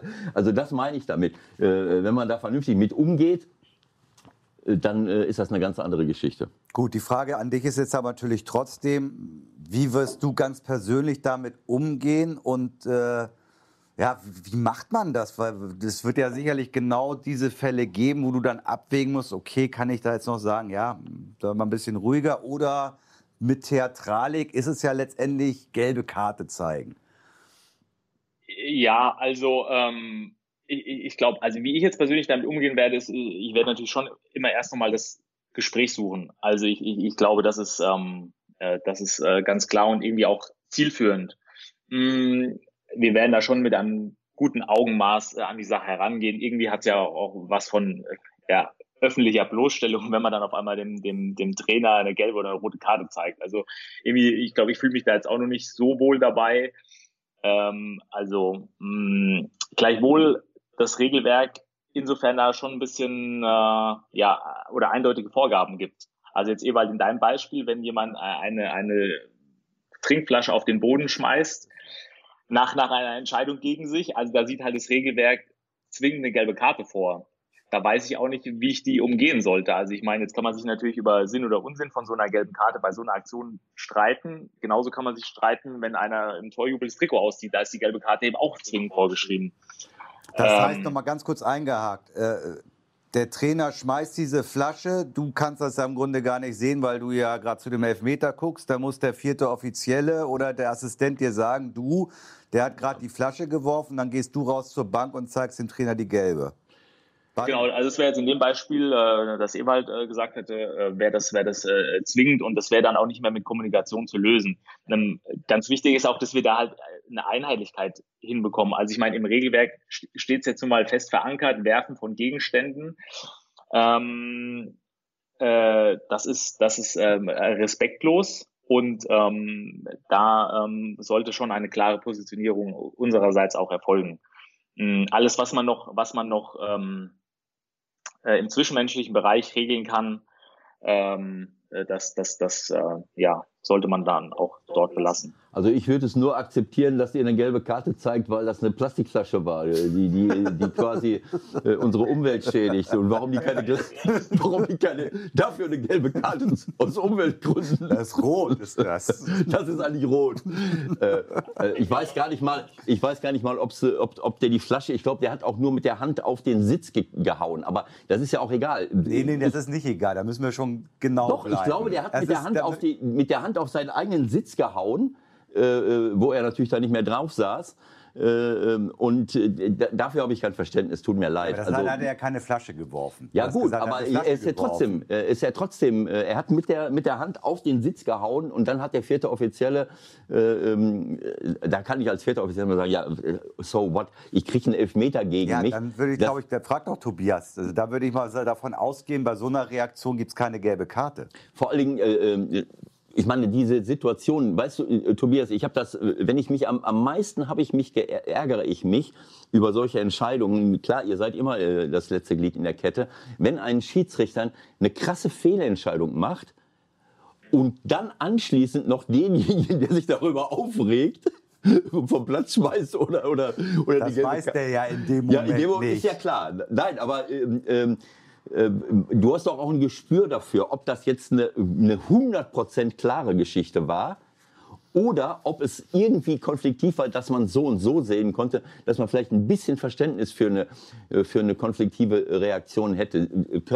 Glaubst, glaubst du nicht, hast du nicht auch dieses Gefühl dann und dann zu sagen, nee, jetzt muss ich meine Autorität durchsetzen und ich sage, Leute, ich habe es so gesehen, kommt wieder runter, es ist so. Äh, ähm, äh, das würde mich mal interessieren, weil das habe ich oft gesehen, dass dann die Schiedsrichter, Moment, ich habe jetzt hier eine Entscheidung getroffen, egal ob konfliktiv oder nicht, der riecht sich auf, jetzt kriegt er noch einen drauf. Äh, also ähm, sogar mit roten. Ja, ich weiß, was du meinst. Ja, okay. Ähm, äh, ja, absolut. Also ähm, das ist mir jetzt äh, tatsächlich auch jetzt am, am, am Mittwoch erst passiert. Ich habe äh, ein Champions League Qualifikationsspiel gepfiffen in, in, in Russland, in Krasnodar gegen Porto. Und da habe ich ein relativ offensichtliches Foul an einem Verteidiger übersehen, der dann verletzt liegen blieb. Und dann hatte, hatte äh, Porto dann eine riesige Torschance Zum Glück für mich war der Ball nicht im Tor und dann lag dieser verletzte Spieler da auf dem, auf dem Spielfeld und er war dann halt total frustriert, weil ich das nicht gepfiffen habe und hat dann seinem Ärger sehr lautstark äh, Luft gemacht. Und dann habe ich mir auch so gesagt, ja, und ich habe es dann auch zu ihm gesagt, tut mir leid, ich habe das wirklich total übersehen und äh, habe ihm das erklärt, warum ich das übersehen habe. Und ähm, dann war der wieder etwas, etwas ruhiger und äh, konnte es dann auch akzeptieren. Also da gibt's schon schon diese, ja, wie soll ich sagen, Strategie oder dass man dann einfach ähm, ja, um Verständnis wirbt für seine falsche Entscheidung und nicht noch einen draufsetzt. Das, genau, das meine ich. Das finde ich super und das würde deeskalierend wirken. Und auch der Lutz Michael Fröhlich hat ja auch bei dem ähm, Anfang letzter Woche Besuch im Kicker in dem großen Interview das auch gesagt. Diese äh, bei einer Frage zu dieser äh, gelbe äh, rote Kartengeschichte mit Trainern, dass er natürlich von seinen von den äh, von euch äh, eben auch erwartet, dass man erst einmal redet und dass man versucht darauf zuzugehen. Und wenn dann der, äh, der Trainer immer noch ausrastet, gut, dann äh, dann bleibt euch ja auch nichts anderes übrig. Du kannst ja jetzt nicht als Bittsteller da auch noch auftreten, das ist klar. Absolut. Und am Ende ist es tatsächlich dann auch wirkungsvoller. Also, ähm, also ich habe jetzt auch in der zweiten Liga ein Spiel geführt mit Sandhausen. Da hat sich der Trainer von Sandhausen etwas über eine Einwurfentscheidung echauffiert. Wobei, das muss ich auch mal ganz kurz sagen, weil also diese Emotionen, man kann das ja durchaus lernen, die zu regulieren.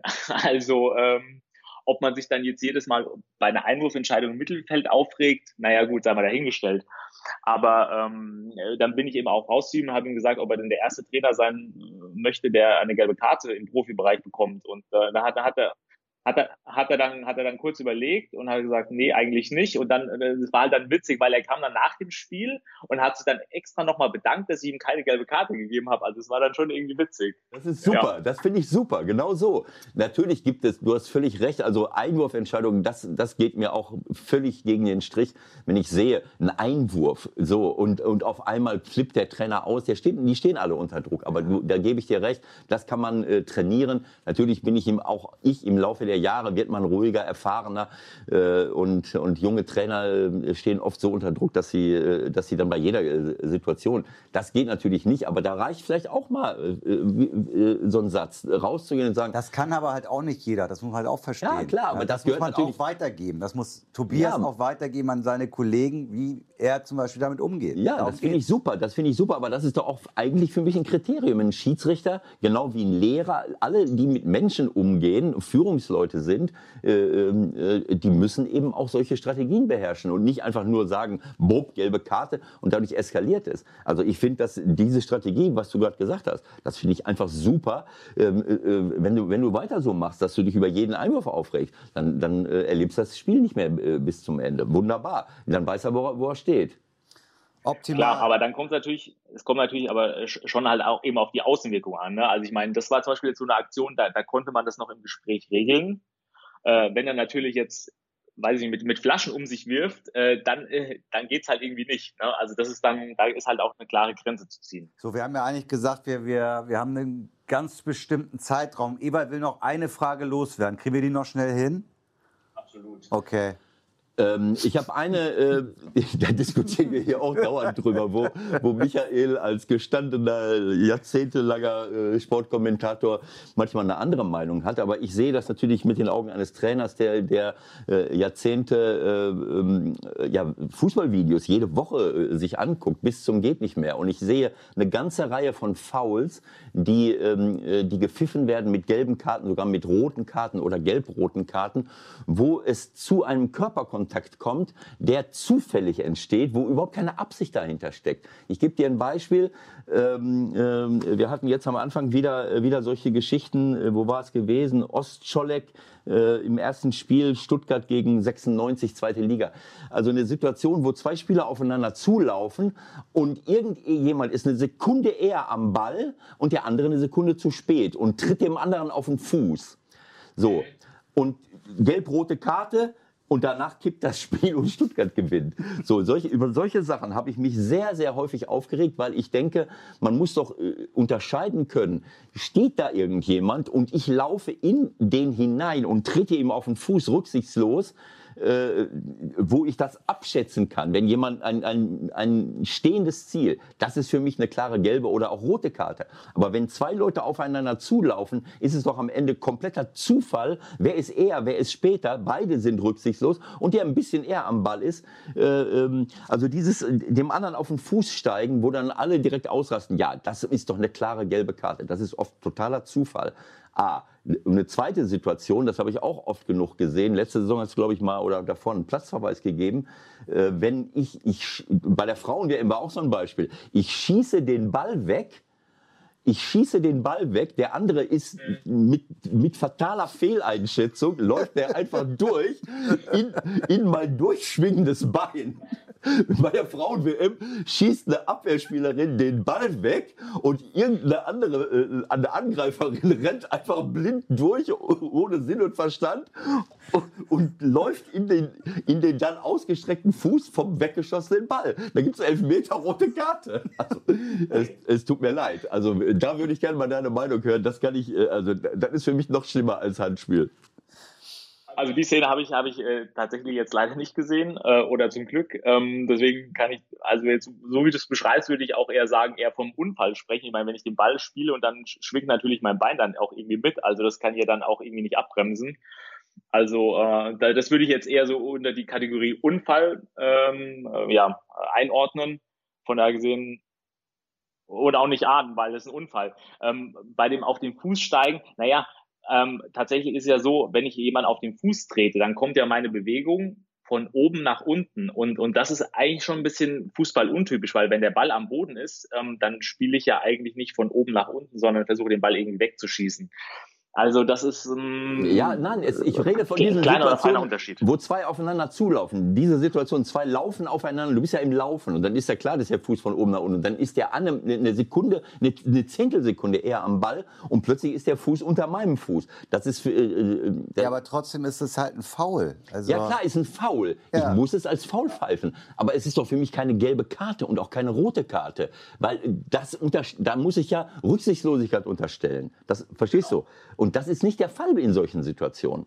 Und, und ich habe auch viel, Tobias, das muss ich leider sagen, das oft gesehen, äh, was heißt oft, aber äh, widersinnig, dass jemand klärt den Ball und der Stürmer liegt auf der Erde liegt auf der Erde, weil er dummerweise in das durchschwingende Bein reinläuft. Das, manche äh, blicken das nicht, dass irgendwie dein Bein durch die Gegend schwingt, wenn ich zu spät komme.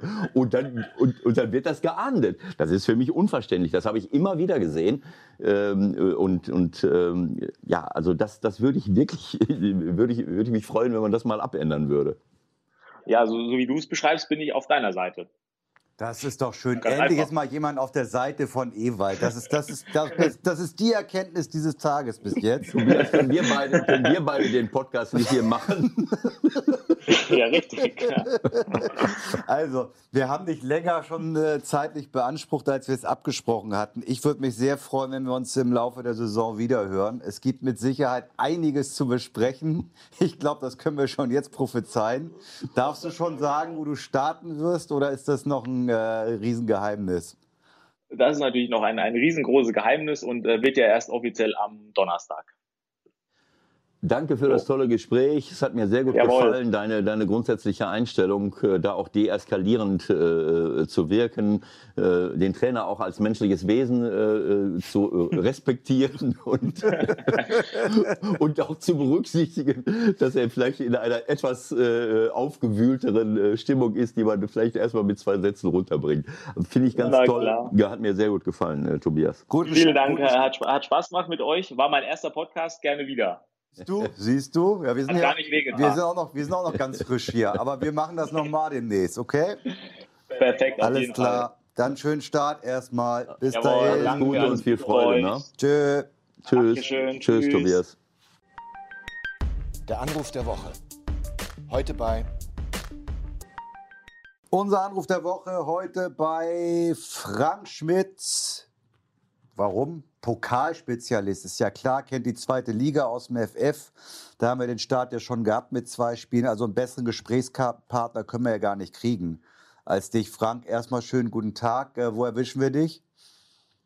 Schönen guten Tag zusammen. Ich bin im Büro in der Mittagspause zwischen zwei Trainingseinheiten und habe jetzt mal kurz eine Stunde Ruhe. Okay, volles Programm. Ja, klar, volles Programm. Äh, es ist so, Pokal ist schon wieder Vergangenheit. Wir bereiten uns vor auf Dresden am Sonntag. Gibt genug zu tun und deswegen heute volles Programm. Ja, hallo Frank. Ich, äh, ich freue mich, dass wir mit dir sprechen können. Ähm, äh, weil ähm, ich, äh, wir kennen uns jetzt schon ein, paar Jahre. Jetzt bin ich zwar nicht mehr äh, unmittelbar dein Gegner in mancherlei Hinsicht, aber das hat mir äh, seinerzeit super gut gefallen, als wir uns kennengelernt haben und den Kontakt, den wir hatten. Deine, äh, deine Art und Weise, äh, ja, mit, der, mit, mit deiner Mannschaft umzugehen, mit dem ganzen Profifußball und natürlich auch äh, diese, diese Kontinuität, die ihr dort habt, was natürlich auch mit deiner Arbeit und mit deiner, ja, mit deiner erfolgreichen Arbeit und, und deiner Kompetenz zu tun hat. Das, ich sehe so etwas richtig gerne, sehr, sehr gerne, dass Kontinuität auf der Trainerposition ist, aber das hat natürlich auch was mit Qualität zu tun. Deswegen freue ich mich, dass wir heute mal mit dir reden können. Sehr gerne, ich freue mich auch. Und ich vergesse nicht unser, unser erstes, unsere erste Zusammenkunft an, äh, hier in Heidenheim Du wirst dich wahrscheinlich auch erinnern, in unserem ersten Duell hast du dir gleich mal den Arm gebrochen. Was? Genau so. Wie jetzt? Ja, ja, das war, ich ja. bin 2014 im Dezember gekommen und das war ja die Situation, wo wir unten standen und dann haben wir eine gute Rückrunde gespielt. Aber das war, ich habe es hier gerade, hier ist die, hier ist die, nee, da ist die Narbe am rechten Arm. Äh, zweite Halbzeit oder wann war das? Irgendwann in der zweiten Halbzeit es, es, hatte geregnet und dann liegen ja diese grünen Matten da so vor den, äh, vor den Trainerbänken. Äh, mit Turnschuhen unterwegs, äh, weil da passen ja irgendwie keine Fußballschuhe, habe ich sowieso nie angehabt. Und dann kommt ein Ball auf mich zu, ich will ihn äh, anhalten und schnell wieder ins Spiel bringen äh, bevor Schnatterer ihn bekommt und das Spiel verzögert. und dabei rutsche ich weg und stütze komplett stützt, stützt mich auf, der rechten, auf dem rechten Arm ab und da ist alles äh, gebrochen in dem Handgelenk. Ich habe da eine Platte drin. Also äh, ich habe da eine schmerzstillende Spritze gekriegt. Das Spiel irgendwie. Habt ihr gewonnen? Nein, nein, wir haben verloren. Wir haben immer da verloren. Aber das ist eben, das haben wir, das war im Aufbauprogramm für Heidenheim. Wir waren dort immer sehr. ich möchte mich nochmal sehr herzlich dafür danken. Bitte sehr. Aber das war wirklich ein Wahnsinn. Das hat so wehgetan und ich, ich musste dann anschließend mit dem Zug sind wir nach Hause gefahren dann. Und ich habe da gesessen mit dem, äh, da war alles zersplittert hier im Handgelenk. Ne, und bin dann zum, also, das war die erste Erfahrung, aber ähm, genau. das hat mit dir gar nichts zu tun gehabt. Wir wollen über Pokal reden. Äh, ihr, habt, ihr, ihr, habt ein Derby gehabt in Ulm, Regionalligist, äh, jo, 2-0. Aber wie man gesehen hat, es haben sich irgendwie im Grunde alle äh, Bundesligisten und Zweitligisten, ich habe irgendwie das Gefühl, dieses Jahr noch schwerer getan als sonst schon so im Pokal. Äh, woran liegt das? Wo siehst du Gründe? Ja, äh, ich hau jetzt nicht gleich die erste Floskel raus. Ähm, ich denke einfach trotzdem, dass es so ist. Wir haben einen Regionalligist gehabt mit dem SSV Ulm, ein sehr ambitionierter Verein, der mittlerweile unter Profibedingungen arbeitet. Ich glaube, die, die Trainer werden auch in den unteren Klassen, wenn man die vierte Liga überhaupt als untere Klasse bezeichnen kann, immer besser. Sie sind gut organisiert. Dazu kam jetzt noch bei uns im Speziellen dieser Derby-Charakter. Es sind gerade mal 35 Kilometer. Von daher gab es schon ein bisschen Sorge, äh, dass das für uns auch eng werden kann. Und ähm, für uns war es gut. Wir sind früh in Führung gegangen, haben das Spiel relativ äh, souverän äh, gemeistert, auch kein Gegentor bekommen, nicht, nicht allzu große Chancen zugelassen. Ähm, wenn man dann noch die ein oder andere große Chance dann äh, zu Beginn der zweiten Halbzeit auslässt, es steht nur 1-0, dann wissen wir ja alle, es, ist, es bleibt eng, es kann immer was passieren und dann ist die Wahrnehmung eben die, dass es ein enges Spiel ist.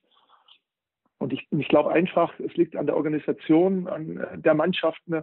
Ich glaube, wenn ich jetzt gestern das Spiel, gestern war das Spiel äh, Cottbus äh, gegen die Bayern, ich glaube, es war ähnlich. Natürlich gab es die eine oder andere große Chance, aber vielleicht nicht in der Häufigkeit, wie man das dann erwartet bei einem Spiel äh, deutscher Meister gegen einen Viertligist, äh, gerade aus der dritten Liga abgestiegen. Und das zeigt einfach, dass es da äh, auch gegen solche Mannschaften unheimlich schwer ist, wenn die Räume extrem eng gemacht werden. Und auf der anderen Seite finde ich es einfach ein Statement für den Pokal.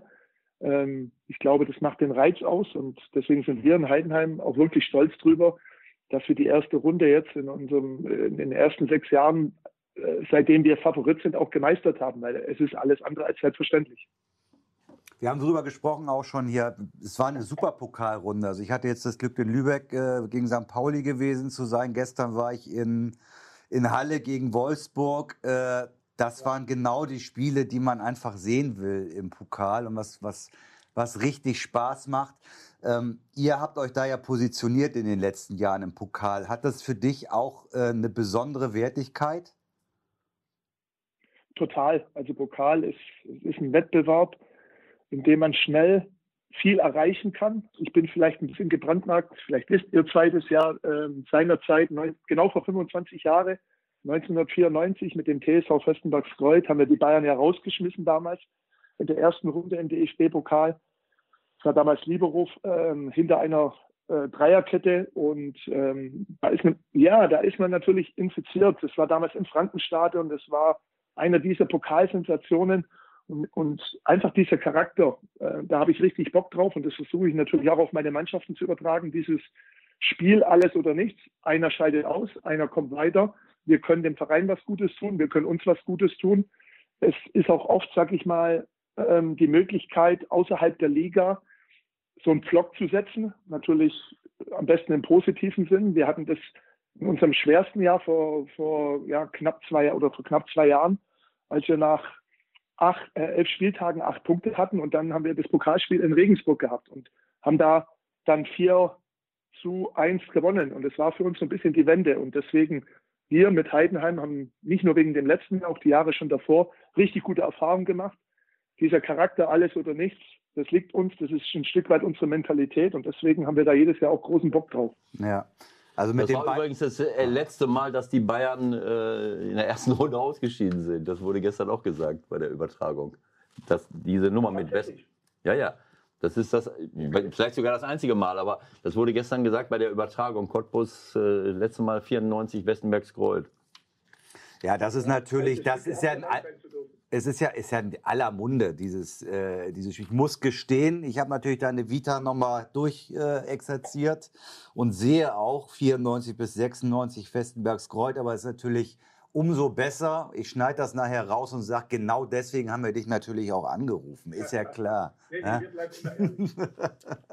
Aber ähm, im letzten Jahr habt ihr ja fast genauso ein Highlight nochmal gesetzt. Ja? Also mit dem, mit dem äh, Spiel bei den Bayern im Viertelfinale das, das bleibt ja unvergessen und so ein bisschen fällt dann auch der Sieg gegen Leverkusen die Runde davor unter den Tisch. Ja.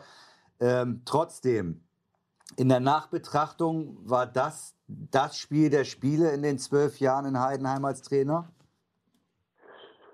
Ich sage es ganz ehrlich, ich werde so oft darauf angesprochen, für mich nicht, weil wir haben es verloren und äh, wir waren nah dran, das Spiel zu gewinnen und deswegen war es für mich nicht das Spiel der Spiele. Natürlich in der Wahrnehmung äh, von unseren Fans ich glaube, in ganz Deutschland war es natürlich was Besonderes. Ich glaube, wir sind dafür auch geehrt worden von Elf Freunde zuletzt für das Pokalmoment der letzten Saison. Ich glaube einfach, dass wir unseren einen großen Teil dazu beigetragen, auswärts bei Bayern München äh, für ein Highlight zu sorgen. Die öffentlich-rechtlichen haben sich ja im Vorfeld entschieden, das Spiel nicht zu zeigen, weil sie wahrscheinlich nicht an uns geglaubt haben. Aber wir, ja, das war definitiv ein Fehler. Und ähm, wir haben wir, wir haben schon gesagt, wenn wir schon ausgelost werden gegen die Bayern und dann auch noch in München, ja, dann werden wir auch mit allem, was wir haben, versuchen, mit, mit ganz viel Mut und mit was Besonderem, versuchen da zu überraschen. Und äh, Nachgang habe ich gehört, dass es die letzten zehn Jahre genau zwei Mannschaften gab, die in München in einem Spiel 90 Minuten vier Tore geschossen haben. Das war Real Madrid und, äh, und der erste FC Heidenheim. Von daher muss es was Besonderes gewesen sein. aber ich glaube, also die Scouts kommen immer, ist schon klar. Aber es kann natürlich auch dafür gesorgt haben, dass unter anderem ein Glatzel jetzt nicht mehr bei euch spielt, ne? Mit Sicherheit. Ähm, die, die Engländer sind natürlich darauf aufmerksam geworden. Ich glaube, er hat insgesamt eine gute Runde gespielt, hat natürlich ein Highlight gehabt da mit diesem Bayern München Spiel. Aber wie das so oft bei jungen Spielern dann ist, ich weiß es jetzt nicht genau, aber ich würde sagen, die nächsten fünf, sechs Spiele danach hat er nicht mehr getroffen. Und ähm, dann gab es jetzt nochmal bei Robert Glatzel, wir haben in der Vorbereitung gegen den FC Middlesbrough gespielt. Ähm, er war, ich wollte ihn gar nicht spielen lassen, weil er die ersten zwei Spiele noch mit einer roten Karte im letzten Spiel gegen Ingolstadt gesperrt war.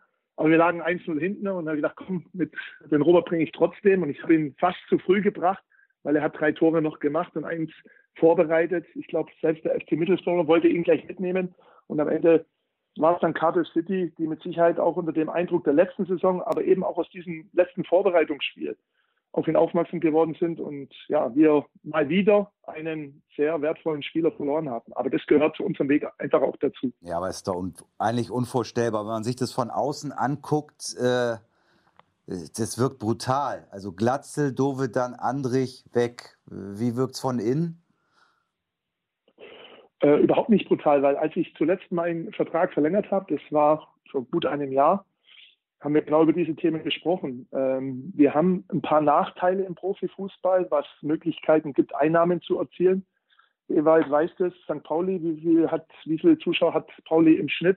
Das ist natürlich eine andere Hausnummer. Wir müssen ein paar Nachteile eben auffangen und dazu gehört, dass wir jedes Jahr auch äh, Spiele abgeben müssen. Das ist mit mir klar besprochen und nebenbei, glaube ich, auch ein Grund dafür, warum ich so lange Trainer in Heidenheim bin. Es ändert sich immer was in der Mannschaft und meine Aufgabe als Trainer ist es nicht rumzujammern, das mache ich sowieso nie, sondern zu überlegen, wer ist der nächste Robert Glatzel, wer ist der nächste Nikola Dovedan. Und mir macht es Spaß und äh, ich finde, in unserer heutigen Gesellschaft wird viel zu viel gejammert, anstatt äh, ja einfach die Aufgaben anzupacken und immer wieder auch zu sehen, äh, dass es neue Herausforderungen im Sport, im Leben gibt. Und deswegen gehört es dazu. Und nebenbei bin ich ein Teamplayer und weiß, dass der Verein diese Transfereinnahmen einfach auch notwendig hat. Wieso? Was, wieso? Also um, um die Liga so weiter betreiben zu können, war es nötig, dass ihr die Einnahmen macht? Ja, gut, da müssen wir jetzt äh, insbesondere meinen Chef den Holger Sonners fragen, aber es gibt ja auch eine, eine Planung, Etatplanung und natürlich haben wir uns jetzt in, äh, im letzten Jahr in, in, in der Fernsehtabelle, was die Fernseheinnahmen betrifft, nach, nach oben gearbeitet. Aber wie gesagt, das Thema Zuschauerkapazität, Sponsoring-Einnahmen und so weiter, da, da haben wir einen Nachteil gegenüber unseren Mitbewerbern und wir müssen es ja irgendwie ausgleichen, um konkurrenzfähig zu bleiben. Und ein, eine Möglichkeit sind Transfers von Spielern. Ja, das heißt, es gibt jetzt nicht äh, die Möglichkeit zu sagen, jetzt nehmen wir mal fünf Millionen in die Hand und guck mal, wenn wir noch kriegen können, abgesehen davon, dass es vermutlich eh nicht deine äh, Philosophie ist. Das ist weder meine noch die, die des Vereins. Man muss sich das vor, so vorstellen. Der Verein hat über 40 Millionen die letzten Jahre in das Stadion investiert, wurde dabei für eine, äh, ich weiß jetzt nicht genau die Zahlen, aber natürlich auch von der Stadt Heidenheim unterstützt, aber ein Großteil über Eigenleistung, Finanzierung, Partner und Sponsoren tatsächlich auch investiert. Und deswegen viel in Steine investiert und jeder kennt die schwäbische Mentalität oder Herangehensweisen, schaffe, schaffe, Häusle baue. Das muss man wieder reinholen und deswegen glaube ich, dass das für den Verein wichtig ist, um nach wie vor gesund wirtschaftlich dazustehen und, und seinen Weg weiterzugehen. Und deswegen Philosophie, junge, entwicklungsfähige Spieler, die gerne schon mal einmal auf die Schnauze geflogen sind in, in ihren jungen Jahren, nach Heidenheim zu holen und sie zu entwickeln, um als allererstes erfolgreich zu sein, aber natürlich jetzt, wie im Fall der angesprochenen Spieler dann auch die Möglichkeit äh, zu geben, den nächsten Schritt in ihrer Karriere zu gehen. Aber das muss man natürlich auch erstmal hinbekommen. Ne? Also diese Philosophie auszugeben, ja. äh, das ist ja, ist ja wunderbar. Das haben, machen viele andere äh, sicherlich auch oder, oder würden es gerne machen. Aber dazu muss man erstmal diese, diese Spieler, die richtigen Spieler auswählen und dann muss man auch in der Lage sein, sie äh, zu entwickeln. Und wenn ich mir das jetzt bei dir angucke in den letzten Jahren, da sind eine ganze Reihe von, von Spielern äh, bei dir äh, ja, entwickelt worden. Und die haben sich weiterentwickelt und sind dann auch, auch weggegangen. Ähm, da muss man jetzt nicht nur äh, jetzt äh, auf Glatzel, Dovedan und, und, und Andrich schauen. Ähm, ja, wie, wie, wie, äh, ich meine, ich traue dir alles zu ähm, als Trainer. ähm, ja, das weißt du, äh, Frank, das meine ich jetzt ernst. Ähm, äh, ich traue dir alles zu, denn äh, das ist ja kein Zufall, dass solche Leute äh, sich entwickeln. Sicherlich kann man immer sagen, es ist ein anderes Umfeld, als wenn ich jetzt beim HSV äh, solche Talente hole, die schon mal irgendwo ja. vielleicht gescheitert sind oder die sich entwickeln müssen. Das ist natürlich ein anderes Umfeld, wenn man direkt unter Druck steht. Äh, äh, dieses Argument Biotop ein bisschen, nicht ganz so eine mediale Aufmerksamkeit und auch nicht so eine große Erwartungshaltung. Das macht es dir natürlich einfacher. Aber trotzdem muss man an die Spieler erstmal rankommen. Was macht ihr? Zwingt ihr sie nach Heidenheim zu kommen? Weil ich kann mir vorstellen, dass viele dieser Talente. Die haben Transporter und fahren nein, damit rum. Die, und dann ich, ich kann mir rein. vorstellen, dass es eine Reihe von Vereinen gibt, namhaftere andere Vereine, die gerne solche Talente auch, äh, wenn ich jetzt äh, äh, Glatzel sehe oder wenn ich Dovidan sehe, als sie kamen, kann ich mir vorstellen, dass ja. viele. Ich nehme mal an, dass ihr dort äh, so einen, äh, so einen Entführungsmechanismus äh, ein, irgendwie entwickelt habt. Das muss ja Gründe geben, warum die Leute dann zu euch kommen. Ja, mit Sicherheit. Also ich fange mal mit, mit dem an, was du eben gesagt hast, die Spieler zu zwingen. Genau das Gegenteil. Mit allen Spielern wird hier gesprochen und jedem Spieler sage ich, und wenn ich noch so liebend gerne bei mir in der neuen Saison haben würde, wenn du morgen früh aufwachst und hast das Gefühl, was haben die mir jetzt erzählt? Komische Vögel. Ich kann mich identifizieren mit dem, was der Trainer, was der, der Vorstand gesagt hat. Dann mach's bitte nicht. Ich glaube, dass wir eine extreme Offenheit haben und Ehrlichkeit und das nachweisbar äh, auch dazu stehen. Äh, ihr habt ja eben gerade selber gesagt, dieses Jahr ist es in der Wahrnehmung natürlich mit, mit drei Abgängen äh, extrem, aber es gab schon einen Florian Niederlechner, der seinerzeit, äh, seinerzeit zu Mainz 05 gewechselt ist, ein, ähm, ein Robert Leipertz, ein äh, Philipp Heise zum VfB Stuttgart, ähm, ein Tim Kleindienst, den ausgeliehen haben und, und dann äh, ging er wieder zu Freiburg zurück. Also es gibt viele Beispiele und ich glaube einfach, dass wir uns da auch einen Namen gemacht haben, dass sich das rumspricht, mit Sicherheit auch in der berüchtigten Beraterszene dahingehend, was tut einem Spieler zum jeweiligen Zeitpunkt einfach auch gut. Das ist, glaube ich, der erste Punkt. Und der zweite Punkt ist, dass wir, ich hoffe, ich verrate da jetzt einfach nicht zu viel, aber dass wir sehr schnell sind. Ähm, es gab viele Spieler, die wir schon früh angesprochen haben, wo es vielleicht im ersten Moment nicht geklappt hat und wir hartnäckig geblieben sind und da schon auch sehr fleißig sind und, und nachhaltig sind. Und das ein weiterer Grund ist, warum wir diese Spieler dann letztendlich bei uns auch bekommen. Und ähm, das Thema Nachhaltigkeit in dem Moment auf der Trainerposition spielt ja auch eine große Rolle. Ich glaube, es gibt viele Vereine, die sprechen mit einem Spieler und sechs Monate später ist schon der dritte Trainer da. Ich glaube, dass das eben auch eine große Rolle spielt. Ja, absolut. Also alle drei Punkte sind, glaube ich, äh, äh, ganz, ganz wichtig, weil äh, es gibt nichts Schlimmeres. Also man sagt immer, ja, Heidenheim, Kontinuität. Ist ja auch so. Also ihr habt im Kader natürlich viele Spieler, die, die schon äh, längere Jahre da sind. Äh, ja. Aber die größte Kontinuität ist auf der Trainerposition. Und wenn ihr kreativ seid in der Verpflichtung von Spielern, äh, dann äh, ist das natürlich ein großes Fund, mit dem man wuchern kann. Das ist völlig klar. Also ich, ich sag mal, die, die Zusammenstellung eines Kaders, das, das sehe ich ja bei vielen äh, Mannschaften in der ersten und in der zweiten Liga, äh, ist oft von totalem Zufall geprägt, weil, wenn, weil verschiedene Trainer und, und Sportdirektoren natürlich auch verschiedene genau. Vorstellungen genau. haben. Und auf einmal hast du einen bestimmten Kader und dann kommt ein anderer, der glaubt auf der und der Position und, aus, und mit einer anderen Spielausrichtung brauchen wir die und die Spieler. Und wenn du das dann drei, vier Jahre hast, dann hast du einen bunt zusammengewürfelten Kader, der, ähm, ja, wo, äh, wo jedes Mal wieder neue Maßstäbe entstehen. Und das ist natürlich nicht attraktiv, weder für Spieler noch für Berater, zu sagen, das ist ein verlässliches Umfeld, da kannst du dich weiterentwickeln. Wie, wie sieht das bei euch ganz konkret aus? Äh, ja. Wie geht ihr im Verein vor? Wie sind da die Abläufe? Wer sind die entscheidenden Leute? Also zunächst mal ist es so, dass auch wir diesen, diesen ganzen Haufen von Angeboten an Spieler, der schlägt auch in Heidenheim auf, keine Frage. Aber wir verpflichten tatsächlich nur Spieler, die wir selber kennen und über einen längeren Zeitraum auch schon selber gescoutet haben. Und natürlich machen wir uns da nicht immer beliebt. Das ist eben auch die andere Seite. Aber ich denke immer, ähm, wenn, man, wenn man von der Braut überzeugt ist, dann brauchen wir nicht weiter auf Brautschau sein. Und deswegen äh, sind wir viel unterwegs, ähm, haben ein klares äh, Spielerprofil, was ich, was ich natürlich auch vorgebe, ist klar.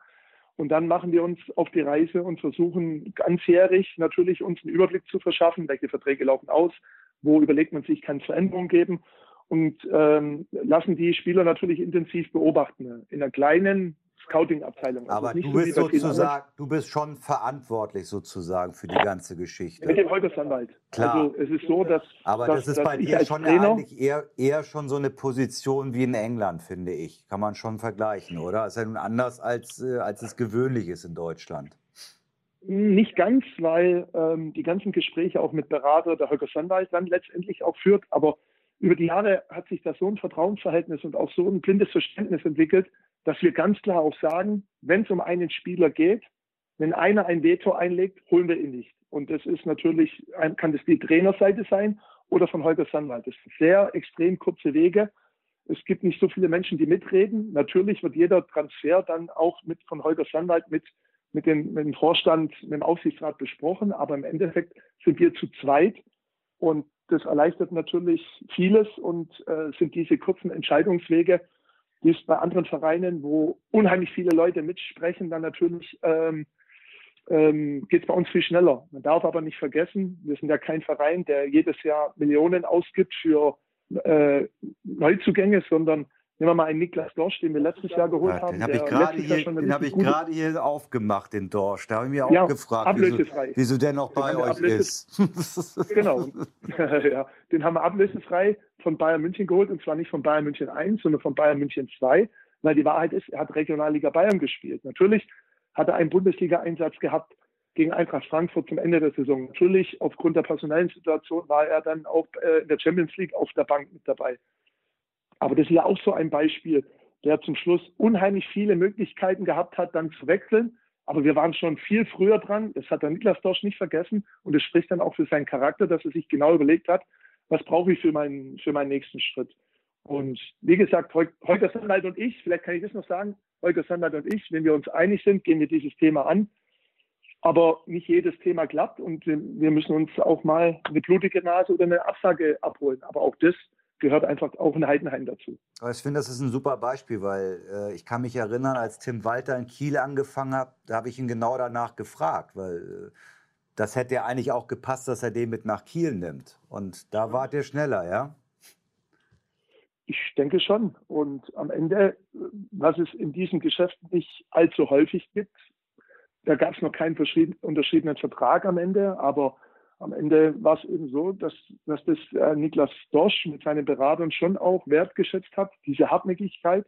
Und er hat sich genau überlegt, was, was er als nächstes braucht, ohne jetzt ins Detail zu gehen.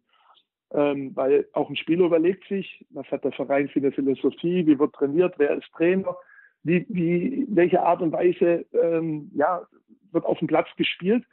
Und es hat einfach gepasst. Vielleicht war das genau der Baustein, wo, wo Niklas Dorsch vielleicht noch zu diesem Zeitpunkt gefehlt hat. Und jetzt nach einem Jahr kann man sagen, ist er auch einer von diesen Spielern, der sich enorm weiterentwickelt hat. Und trotzdem bin ich froh, dass er mit Sicherheit auch nächstes Jahr bei uns noch spielen wird. 2. September ist aber noch nicht.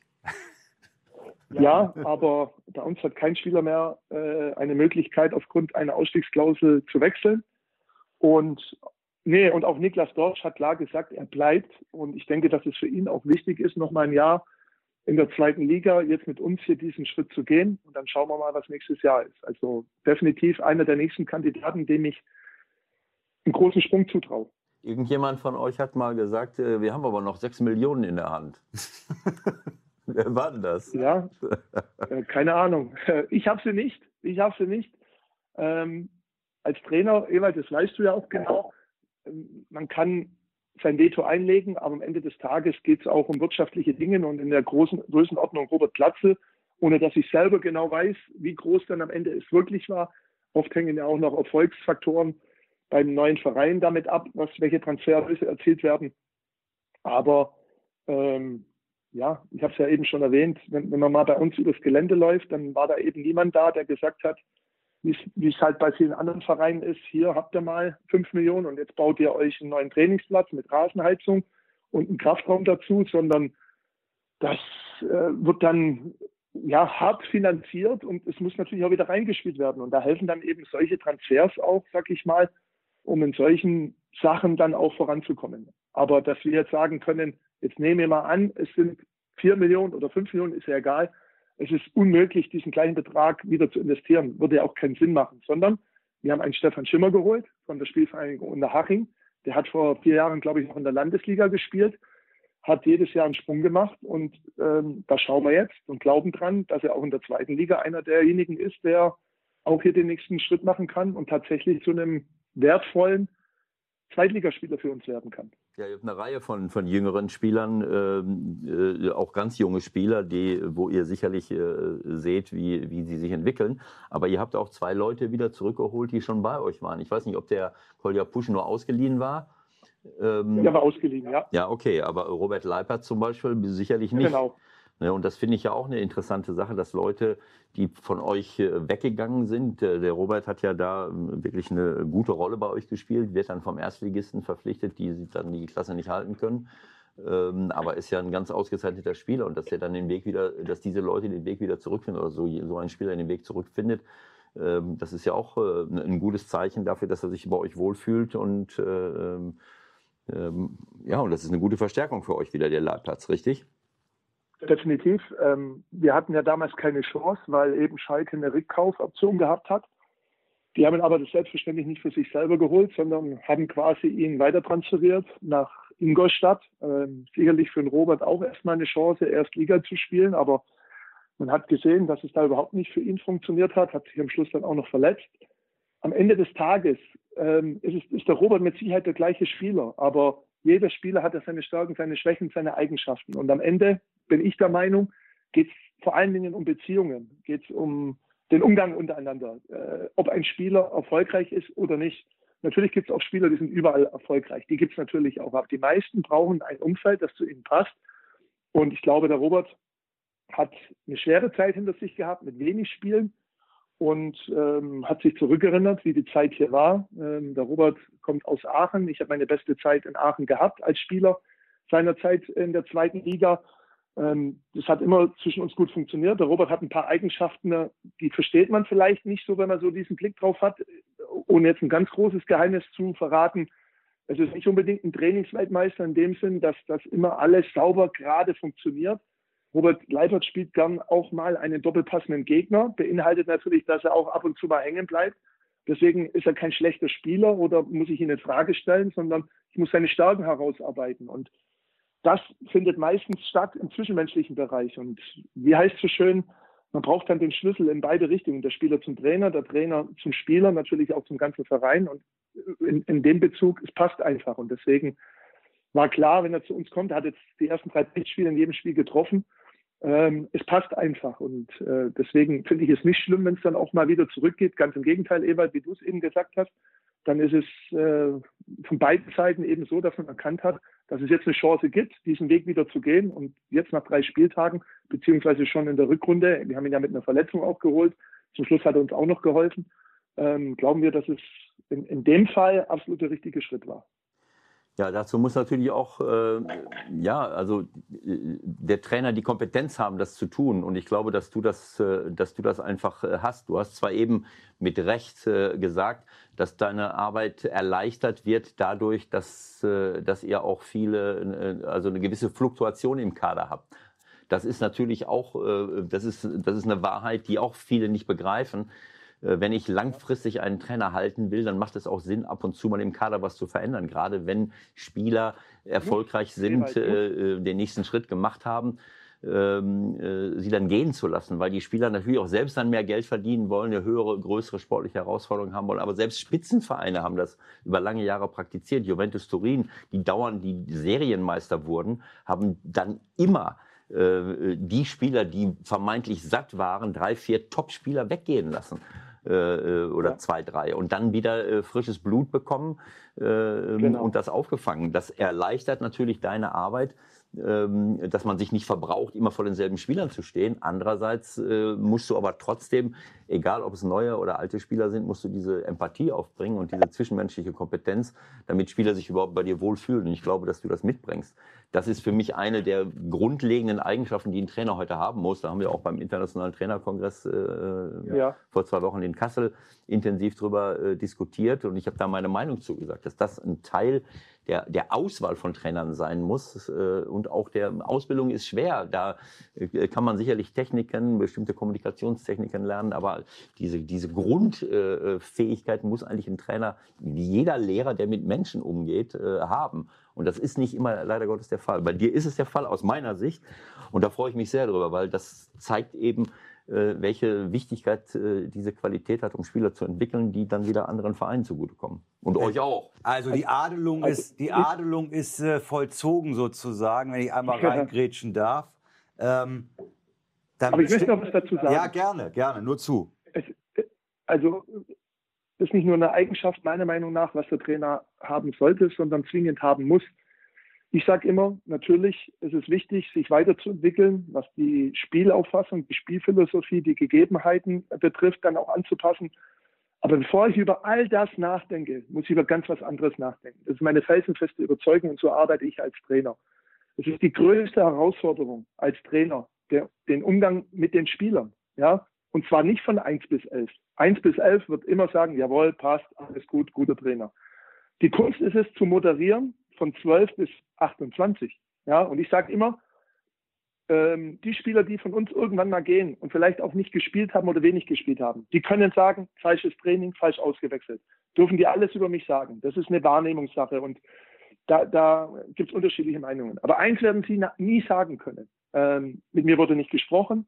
Ich wurde, äh, man war unehrlich zu mir. Ja, und das finde ich halt un, unheimlich wichtig. An der Stelle ist es meine, meine pure Einstellung und auch Überzeugung, dass der Umgang mit den Spielern die größte Herausforderung ist und auch am allerwichtigsten ist.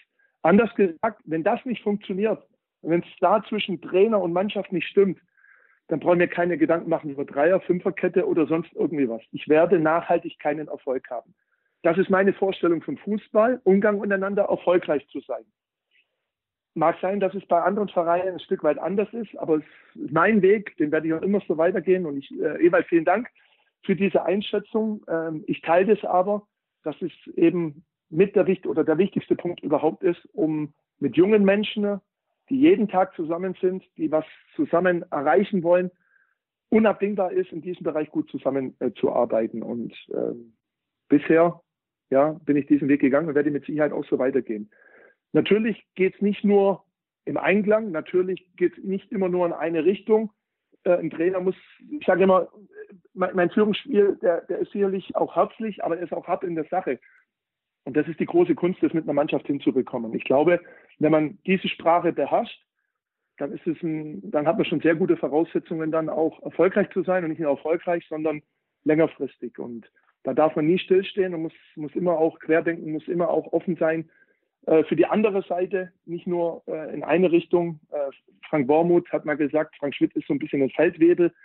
Ähm, das, an der Stelle äh, sehe ich es ein bisschen anders.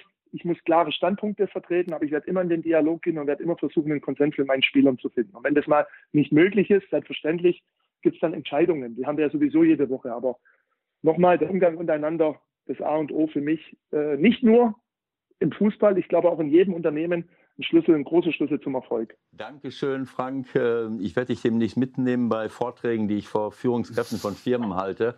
Weil genau das ist der Punkt. Äh, ich hätte das gerade jetzt gesagt, das gilt nicht nur für, äh, für Fußballtrainer, das gilt für alle Führungskräfte.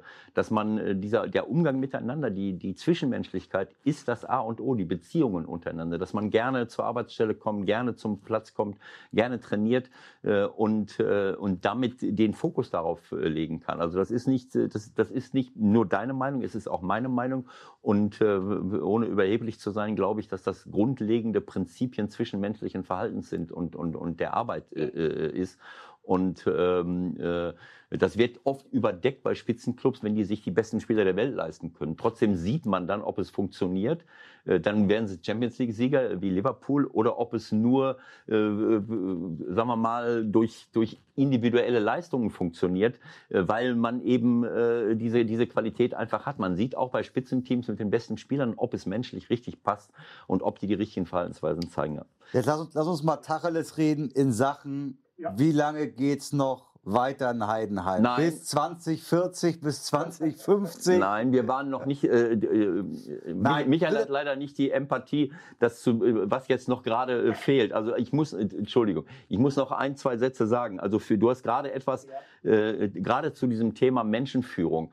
wenn ja Frank Bormund sagt, du bist der Feldwebel, keine Ahnung, wie er auf die Idee kommt. Und aber wenn du der Feldwebel bist, dann bist du deswegen der Feldwebel, weil du es dir erlauben kannst. Weil zur Führung von Mannschaften gehört natürlich ein klares Wort dazu und es gehört dazu, dass man klare Kante zeigt. Aber das funktioniert nur, und bei funktionierenden Beziehungen. Ich, ich habe auch oft dazwischen gehauen, dass kein Gras mehr wächst. Aber das funktioniert nur, wenn ich vorher eine Beziehung zu den Leuten aufgebaut habe. Wenn ein grundlegender Respekt da ist und wenn die Leute wissen, es geht nicht gegen mich, es geht um mein Verhalten. Und dieser Respekt äh, führt dazu, dass du auch hart sein kannst in der Sache und das dann auch äh, äh respektiert und, und akzeptiert wird. Das ist, äh, das ist für mich so klar wie das Abend in der Kirche. Äh, und ähm, deswegen kann man sich das nur unter der Voraussetzung erlauben.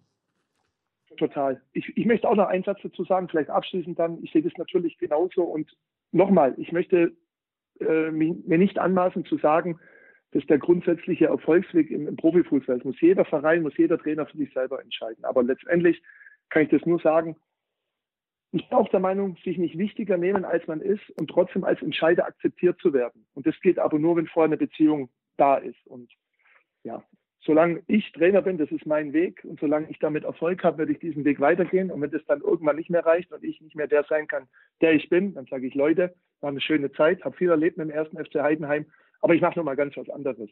Und es gibt mir auch natürlich auch die, die Stück weit die Gelassenheit, nicht jeden Trend, nicht jede Vorgabe äh, ja, oder, oder jeden, jeden Trend mitzugehen und, und äh, sage ich mal, die Authentizität komplett zu verlassen, nur dass ich Erfolg habe.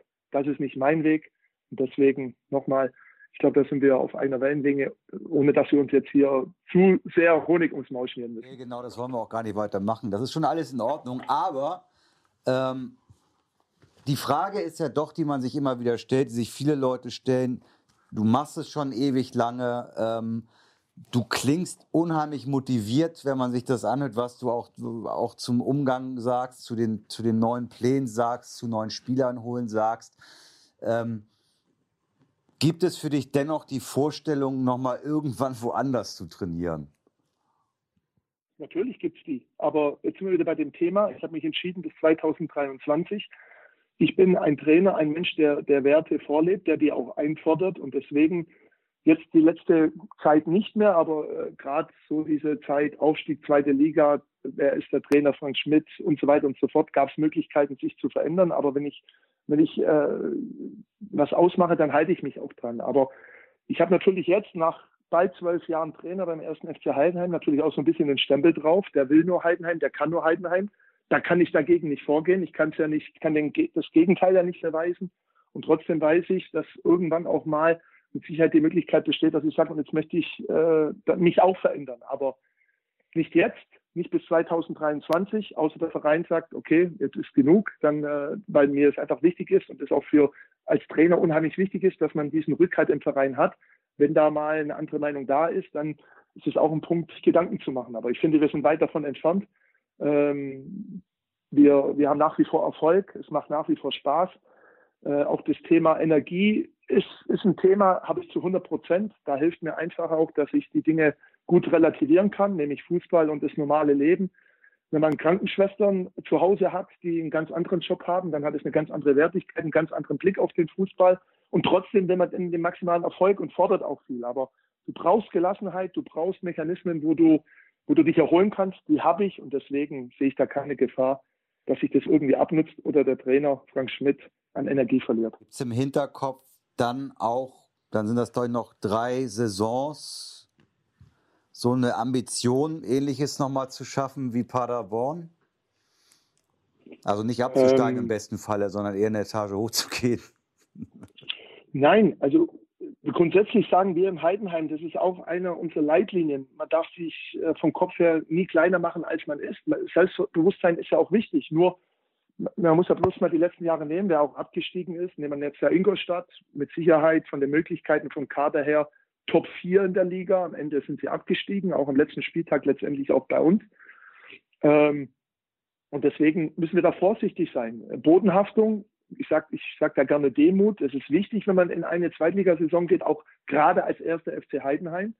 Ähm, wir wollen jedes Spiel gewinnen. Das ist unser, unser wirklicher maximaler Anspruch, in jedes Spiel zu gehen und trauen uns auch zu, in jedem Spiel äh, das Spiel zu gewinnen. Aber natürlich auch 34 Spieltage gesehen. Das müssen ja bloß äh, alle Experten, die Warnung in der Öffentlichkeit, da spielt der erste FC Heidenheim keine Rolle. Und natürlich, wenn wir die perfekte Saison spielen, und letztes Jahr sind wir knapp gescheitert, dann würden wir das gerne, dann, dann machen wir das, dann sagen wir nicht nein. Und wir haben es auch am Schluss probiert. Nur es darf nie der Eindruck entstehen, dass man dann letztes Jahr aus der Saison geht und sagt und sich darüber ärgert, dass man, dass man knapp das verpasst hat, anstelle sich über das zu freuen, welche großartige Saison wir gespielt haben. Und deswegen die Zielsetzung bei diesem Weg, mit, mit diesen ähm, Veränderungen dann auch immer wieder im Kader, wenn, wenn Leistungsträger gerade in der Offensive verloren gehen, kann nicht die Zielsetzung sein, Bundesliga in Angriff zu nehmen. Aber wir machen uns auch nicht kleiner, als wir sind und versuchen immer das Maximum rauszuholen. Deswegen können wir jetzt nicht über das große Ganze sprechen, aber den kleinen Bausteinen, da wollen wir Gas geben, da wollen wir erfolgreich sein, da wollen wir alles probieren, um das Maximum rauszuholen. Das beinhaltet, wenn es perfekt läuft, dass man dann vielleicht mal ein zweites Paderborn sein kann. Das möchte ich nicht ausschließen. Ich bin so dankbar für deine Äußerung, weil ich hier ein Rufer in der Wüste immer bin und das natürlich den Medien nicht gefällt. Wir müssen natürlich sagen, äh, wir wollen aufsteigen oder wir wollen äh, dieses erreichen oder den oder jeden Tabellenplatz. Ist natürlich eine super Vorlage für die Medienwelt, weil sie dich dann dran messen können. Ja, also gefällt mir alles wunderbar, was du sagst, habe ich aber auch nicht anders erwartet. Vielleicht noch eine kleine, so eine kleine Nachfrage muss ich noch mal äh, äh, äh ja. haben. Ich habe hier einen Spieler äh, jahrelang gehabt, der ist immer noch da, leider verletzt. Äh, ähm, unser, unser lieber ähm, Ziereis, äh, der aus einer ähnlichen ja. Gegend kommt wie du und der hat auch die Angewohnheit, irgendwie so ein E hinten dran zu hängen. So wie du eben auch ein paar Mal gesagt hast, Menschene und Spielende, die Spielende. Äh, kannst du mir das mal erklären, äh, wie, wie, diese, wie dieses E, was das, was das für eine sprachliche Besonderheit ist? Da ist man reingeboren, da kann man nichts machen. Also, ja, das ist so. Das, das ist halt hier das, der schwäbische Einschlag, wo es, wo es dieses E immer gibt. Ähm, Aber ist das Schwäbisch? Ja, ist das Schwäbisch? Das, ja, das Dialekt, dieses E hängt ja immer wieder hinten raus. Letztendlich Schäufele heißen hier viele Menschen. Ja, nur, aber das ist ja was anderes. Allein gibt das, ja, aber, ja, aber es gibt immer dieses, mir fällt es immer ein Stück weit auf, dann auch, wenn man dann selber mal nochmal eine Pressekonferenz oder ein Interview hört. Aber keine Ahnung, der Bayer spricht bayerisch. Ähm, Im Westen äh, gibt es halt auch den Dialekt und, und im Schwabenland gibt es halt dieses äh hinten raus so ein bisschen. Und ja, ich würde es nicht als Sprachfehler bezeichnen, es ist regional bedingt. Nicht, ja, aber der Philipp, der, Philipp, der Philipp kommt doch nicht aus dem Schwabenland. Der Philipp Ziereis äh, äh, ist doch auch da unten aus äh, Schwarzhofen. Das ist doch nicht Schwäbisch. Egal. Das ist bayerisch. Keine Ahnung. Ja, lassen wir das also, stehen. Lass uns noch mal schnell zwei fußballerische Dinge klären, wenn wir schon, schon an Fußballjahren noch dran haben. Einmal, einmal haben wir über Elfmeter heute hier mal gesprochen, weil wir über Pokal hatten ja. und sind eigentlich zur Erkenntnis gekommen, dass man Elfmeter sehr wohl trainieren kann. Wie ist deine Haltung dazu? Also Hintergrund, ähm, Hintergrund ist der, dass, äh, ja. äh, dass ich öfters schon mal sage, äh, es gibt bestimmte Elfmeter, die darf man so nicht schießen, äh, jetzt unabhängig von dem Druck, unter ja. dem man steht, äh, weil dieser Elfmeter halb hoch, äh, nicht richtig in der Ecke, das ist der, der klassische Elfmeter, den der Torwart hält. Und, und diejenigen, ja. die verschossen werden, sind dann auch immer so. Das habe ich jetzt am Wochenende also, wieder 20 Mal gesehen. Ich hab also ich habe eine klare Meinung dazu. Ich glaube, Elfmeter kann man nicht trainieren weil ähm, ich war selber Elfmeterschütze. Ich habe mal so ein Spiel am, am, im Aufstiegsjahr am alten Tivoli gehabt, als ich in der 80. Minute gegen den SCV ein wunderschönes Eigentor geschossen habe, zum 0 zu 1, wo es darum ging, dass Alemannia Aachen wieder aufsteigt. In der 84. Minute gab es Elfmeter für uns. Und ich war ja dann quasi Innenverteidiger und es war klar, ich schieße die Elfmeter. Und als ich dann es, als es Elfmeter gab und ich den langen Weg von hinten nach vorne, äh, habe ich den ganzen Tivoli gehört und ein Raunen, der hat jetzt so ein Eigentor geschossen, der spielt halt so schlecht, der wird doch nicht den Elfmeter schießen. Natürlich habe ich ihn geschossen. Ich glaube, das ist einfach eine, eine, gewisse Begabung, sich auf den Moment zu konzentrieren, äh, sein, seinen Ablauf zu haben und einfach dafür geboren zu sein. Äh, Ewald, du weißt es, Max Schnatterer ist auch so einer, der, der schießt auf Knopfdruck und ich glaube, dass man das nicht trainieren kann. Das ist so, das ist, das ist ein Stück weit, ja, angeboren. Das ist eine, eine, eine Gabe. Ja, eine Nervenstärke Typen, auch, ne? sich fokussieren genau, zu können in dem. Ja, aber dieses Fokussieren. Moment sich zu 100 Prozent auf diesen Moment zu konzentrieren, alles andere auszublenden. Und ich glaube, das ist mit ein Grund, warum letztendlich sich die Favoriten jetzt äh, im Elfmeterschießen in der ersten Runde im DFB-Pokal durchgesetzt haben. Die Kleinen hatten die Laufen nicht im Griff. Ich glaube, die vermeintlich Kleinen. Ich glaube, dass dass es auch nichts gebracht hätte, das zu trainieren, weil äh, es ist was anderes, ob du auf dem Trainingsplatz 10, 11 Meter schießt, ohne Druck, ohne, ohne die Atmosphäre und auf einmal läufst du an und du merkst, es, es stimmt was nicht und das Tor wird immer kleiner und, das, und da ist noch ein Torwart, steht, den kenne ich eigentlich gar nicht und eigentlich möchte ich ja doch keinen Elfmeter schießen. Und das sind dann so Dinge, die dann eben dann passieren. Und deswegen glaube ich, trainieren kann man das nicht. Es gibt einfach Spielertypen wie Standardschützen oder wie Kopfballspezialisten oder wie keine Ahnung was, die, die sowas besonders gut können, weil sie sich in dem Moment einfach total fokussieren und konzentrieren können. Ähm, und deswegen schießen ja auch immer die gleichen Elfmeter und nicht irgendwie in jedem Spiel gefüllt ein anderer. Meine Meinung. Ja, ist richtig. Aber ähm, diese Fokussierung, ich meine, du sagst, sich konzentrieren können, aber worauf? Ich meine, du musst doch, hast du dann nicht als Elfmeterschütze eine ein, zwei, drei Varianten gehabt, genau. wo du wusstest, äh, da muss ich den hinschießen. Doch, doch. Wenn ich das präzise mache, konzentriert, kriegt der Torwart den nicht. Weil was mich irritiert ist, äh, ich weiß, dass man sowas nicht trainieren kann, diese Nervenstärke, aber ähm, die Ausführung. Aber die Ausführung, also sagen wir mal, wenn ich jetzt zwischen der Mitte und dem und der äh, den halb hoch in die so äh, zwischen Mitte und Pfosten schieße, hat kein Torwart der Welt eine Chance, es sei denn, er bleibt stehen und rechnet damit.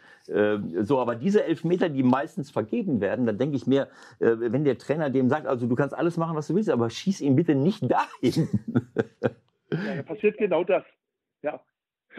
Aber äh, ich, ich sage ja, ausblenden, äh, letztendlich konzentrieren heißt, ich blende alles andere aus. Ich weiß noch wie heute, wir sind aufgestiegen mit Aachen. Das war ein wichtiger Sieg.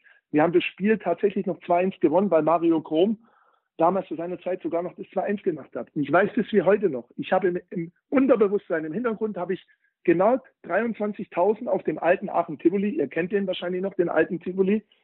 Die, die haben alle, ich habe, ja, habe ich fünf Jahre gespielt und da habe ich gespürt, wie jeder einzelne Zuschauer gesagt hat, er wird doch nicht den Elfmeter schießen. Aber für mich gab es gar keine Frage. Ich habe das ausgeblendet.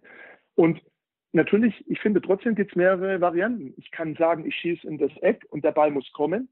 Es gab auch eine Zeit lang, da habe ich auf den Torhüter geschaut. Ja, also es gibt ja letztendlich dann viele Wege, wie man so ein Ding machen kann. Ähm, und trotzdem glaube ich, unter gleichen Voraussetzungen, volles Stadion, dass es keinen Schützen gibt, der zehnmal den Ball in die gleiche Stelle hinbekommt, obwohl er weiß, da möchte ich hinschießen. Und deswegen glaube ich einfach diese, diese nervige Geschichte, ich glaube, man ist dafür geboren, in dem Moment alles auszublenden und dann die Stärke zu entwickeln, dann tatsächlich so zu schießen, wie man schießen muss.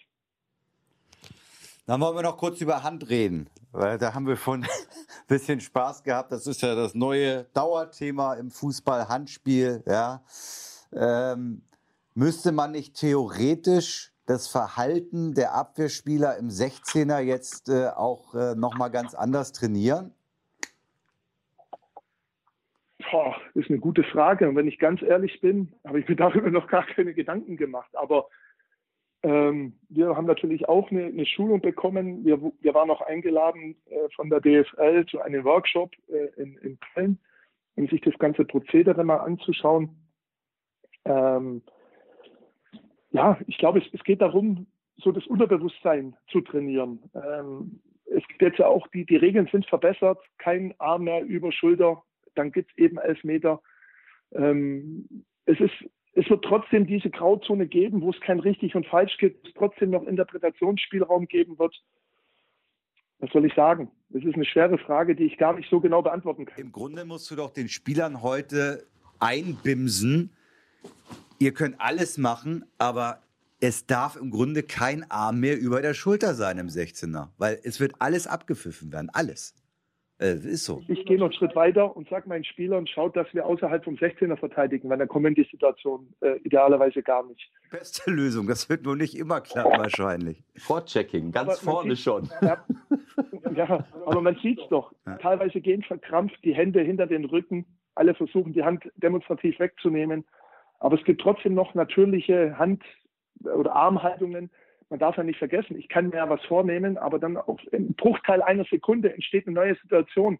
Ich gehe runter ins Tackling oder ich gehe hoch zum Kopfball oder muss mich umdrehen und das ist unheimlich schwierig. Und ähm, man kann nur hoffen, dass es, dass man, dass die Schiedsrichter, ich finde, da muss man das äh, letztendlich den Hebel auch ansetzen dass, die, dass der gleiche Maßstab für alle in jedem Stadion angesetzt wird. Und ich glaube, dann ist es am fairsten und am gerechtesten. Und ähm, natürlich haben wir darüber gesprochen und äh, haben über die Handhaltungen gesprochen, auch dass angelegter Arm kein Hand ist. Selbst wenn ich da mit der Schulter ein Stück weit vorgehe, natürlich muss ich wissen, dass ich den Arm nicht über, über Schulterhöhe nehme. Das sind Dinge, die haben wir besprochen, aber am Ende des Tages geht es darum, wie ein Spieler die Wahrnehmung hat, wie handlungsschnell er ist, wie schnell er die Informationen verarbeiten kann, um dann gewisse Handlungen eben nicht stattfinden zu lassen. Aber ob er das trainieren kann, ich frage nachher mal meinen Co-Trainer, vielleicht hat der eine Idee. Letzter Satz von mir, äh, Frank. Wir haben ein tolles Gespräch mit Tobias Stieler geführt, der wirklich toll, ja. äh, richtig gute äh, Einstellungen hat, äh, deeskalierend zu wirken, mit Trainern zu sprechen äh, äh, und zu sagen, naja, möchtest du wirklich der Erste sein, der auf die Tribüne geht? aber trotzdem ja. musst du dich darauf einstellen, dass, dass wenn du eine vor Wut von, über eine Schiedsrichterentscheidung, über ein Gegentor, wenn du eine Flasche auf die Erde wirfst, dass du dann eine gelbe Karte bekommst. Äh, da habe ich mich gestritten mit Tobias, äh, äh, ja. weil das ist für mich, äh, ja, also, aber äh, dann müssen sie eine gelbe Karte ziehen, wenn du eine Flasche auf die Erde ja. wirfst. Äh, ich habe gesagt, ich würde die gelbe Karte geben, wenn es eine Plastikflasche ist, weil das, weil das für die Umwelt schlecht ist. aber, also halte dich zurück, aber das, da habe ich auch keine, du ruhst der, derartig in dir, musst dich nur darauf einstellen. Also in meinen zwölf Jahren bin ich einmal des Innenraums verwiesen worden. Es war tatsächlich in meinem ersten Jahr Oberliga Baden-Württemberg gegen den SC Freiburg 2, Ewald. Und da hätte ich dich erleben wollen. Der Schiedsrichter, ich sage den Namen nicht, ich habe den Namen nie vergessen, aber ich sage ihn hier explizit nicht. Ich könnte es, aber ich bin nicht nachtragend. Ich lache ja mittlerweile drüber. Er, wollte, er hat zu mir gesagt, ich soll mich jetzt bitte hinsetzen. Dann sage ich, ich stehe aber lieber gern. Nein, Sie setzen sich jetzt hin. Dann sage ich, Sie können doch, ich stehe lieber. Und tschüss auf die Tribüne.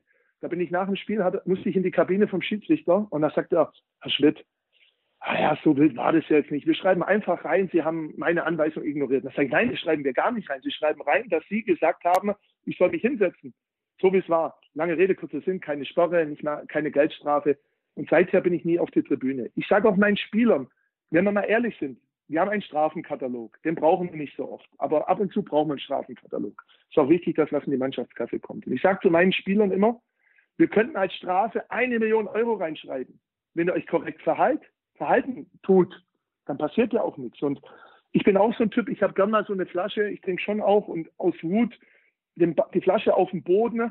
Aber seit ich weiß, es gibt gelbe Karten, denke ich schon gar nicht mehr daran. Also insofern hat es auch was Positives. Ich bin trotzdem der Meinung, und ich finde auch, dass die Schiedsrichter in den ersten Spielen in der zweiten Liga, auch in der dritten Liga, auch obwohl es da schon eine rote Karte gab, sich vorbildlich verhalten und dass die Beziehung bis jetzt in den ersten Spielen, ich kann es nur aus meiner Sicht sagen, sehr, sehr gut ist und kommunikativ. Ich finde alle, wir sollten gar nicht so viel drüber nachdenken, welche Konsequenzen was hat, sondern wir müssen einfach auch verstehen, dass, dass die Schiedsrichter keinen einfachen Job haben, dass Fehler passieren. Und ich finde es von der Größe einfach auch das klar und offen zu kommunizieren. Und ich hatte eine Situation im Heimspiel gegen VfB Stuttgart, wo ich wahrscheinlich Geld verdient gehabt hätte. Und, der, und ich bin nach dem Spiel zum vierten Offiziellen und habe gesagt, danke, dass, dass man da auch mal vielleicht auch mal das, das Gespräch gesucht hat, anstatt gleich hier äh, Wild West und, und gelbe Karte. Deswegen appelliere ich an alle, und so sehe ich das selber, auch zu verstehen, wie schwer es für Schiedsrichter ist. Äh, es gibt jetzt die Regelung, lasst uns einfach normal miteinander umgehen, dann glaube ich, dann wird da auch nicht viel passieren. Perfekt, perfektes Schlusswort. Dann würde ich sagen, wir verfolgen euren Weg und äh, vielleicht hören wir uns nochmal im Laufe der Saison und gucken, wie es euch so ergangen ist bis dahin. Sehr gerne. Vielen herzlichen Dank für das tolle Gespräch. Alles klar, mein Alles Lieber. Gute, viel Gute Glück Zeit. und bis bald. Alles Gute. Danke, Schöne Zeit. Woche. Ciao, ciao. ciao, ciao. Ciao. So, das war der 16er für heute. Das hat wieder Spaß gemacht. Wir haben eine Menge erlebt. Wir haben gute Gespräche geführt. Ich hoffe, es war unterhaltsam für euch. Liked uns auf allen möglichen Seiten, abonniert uns äh, bitte, sagt's Freunden, Bekannten, dass ihr hier Spaß habt mit uns und äh, wir freuen uns auf die nächste Woche. Dann geht die Bundesliga los und ich bin sicher, dann haben wir einiges zu besprechen. Schöne Woche. Alles Gute und tschüss.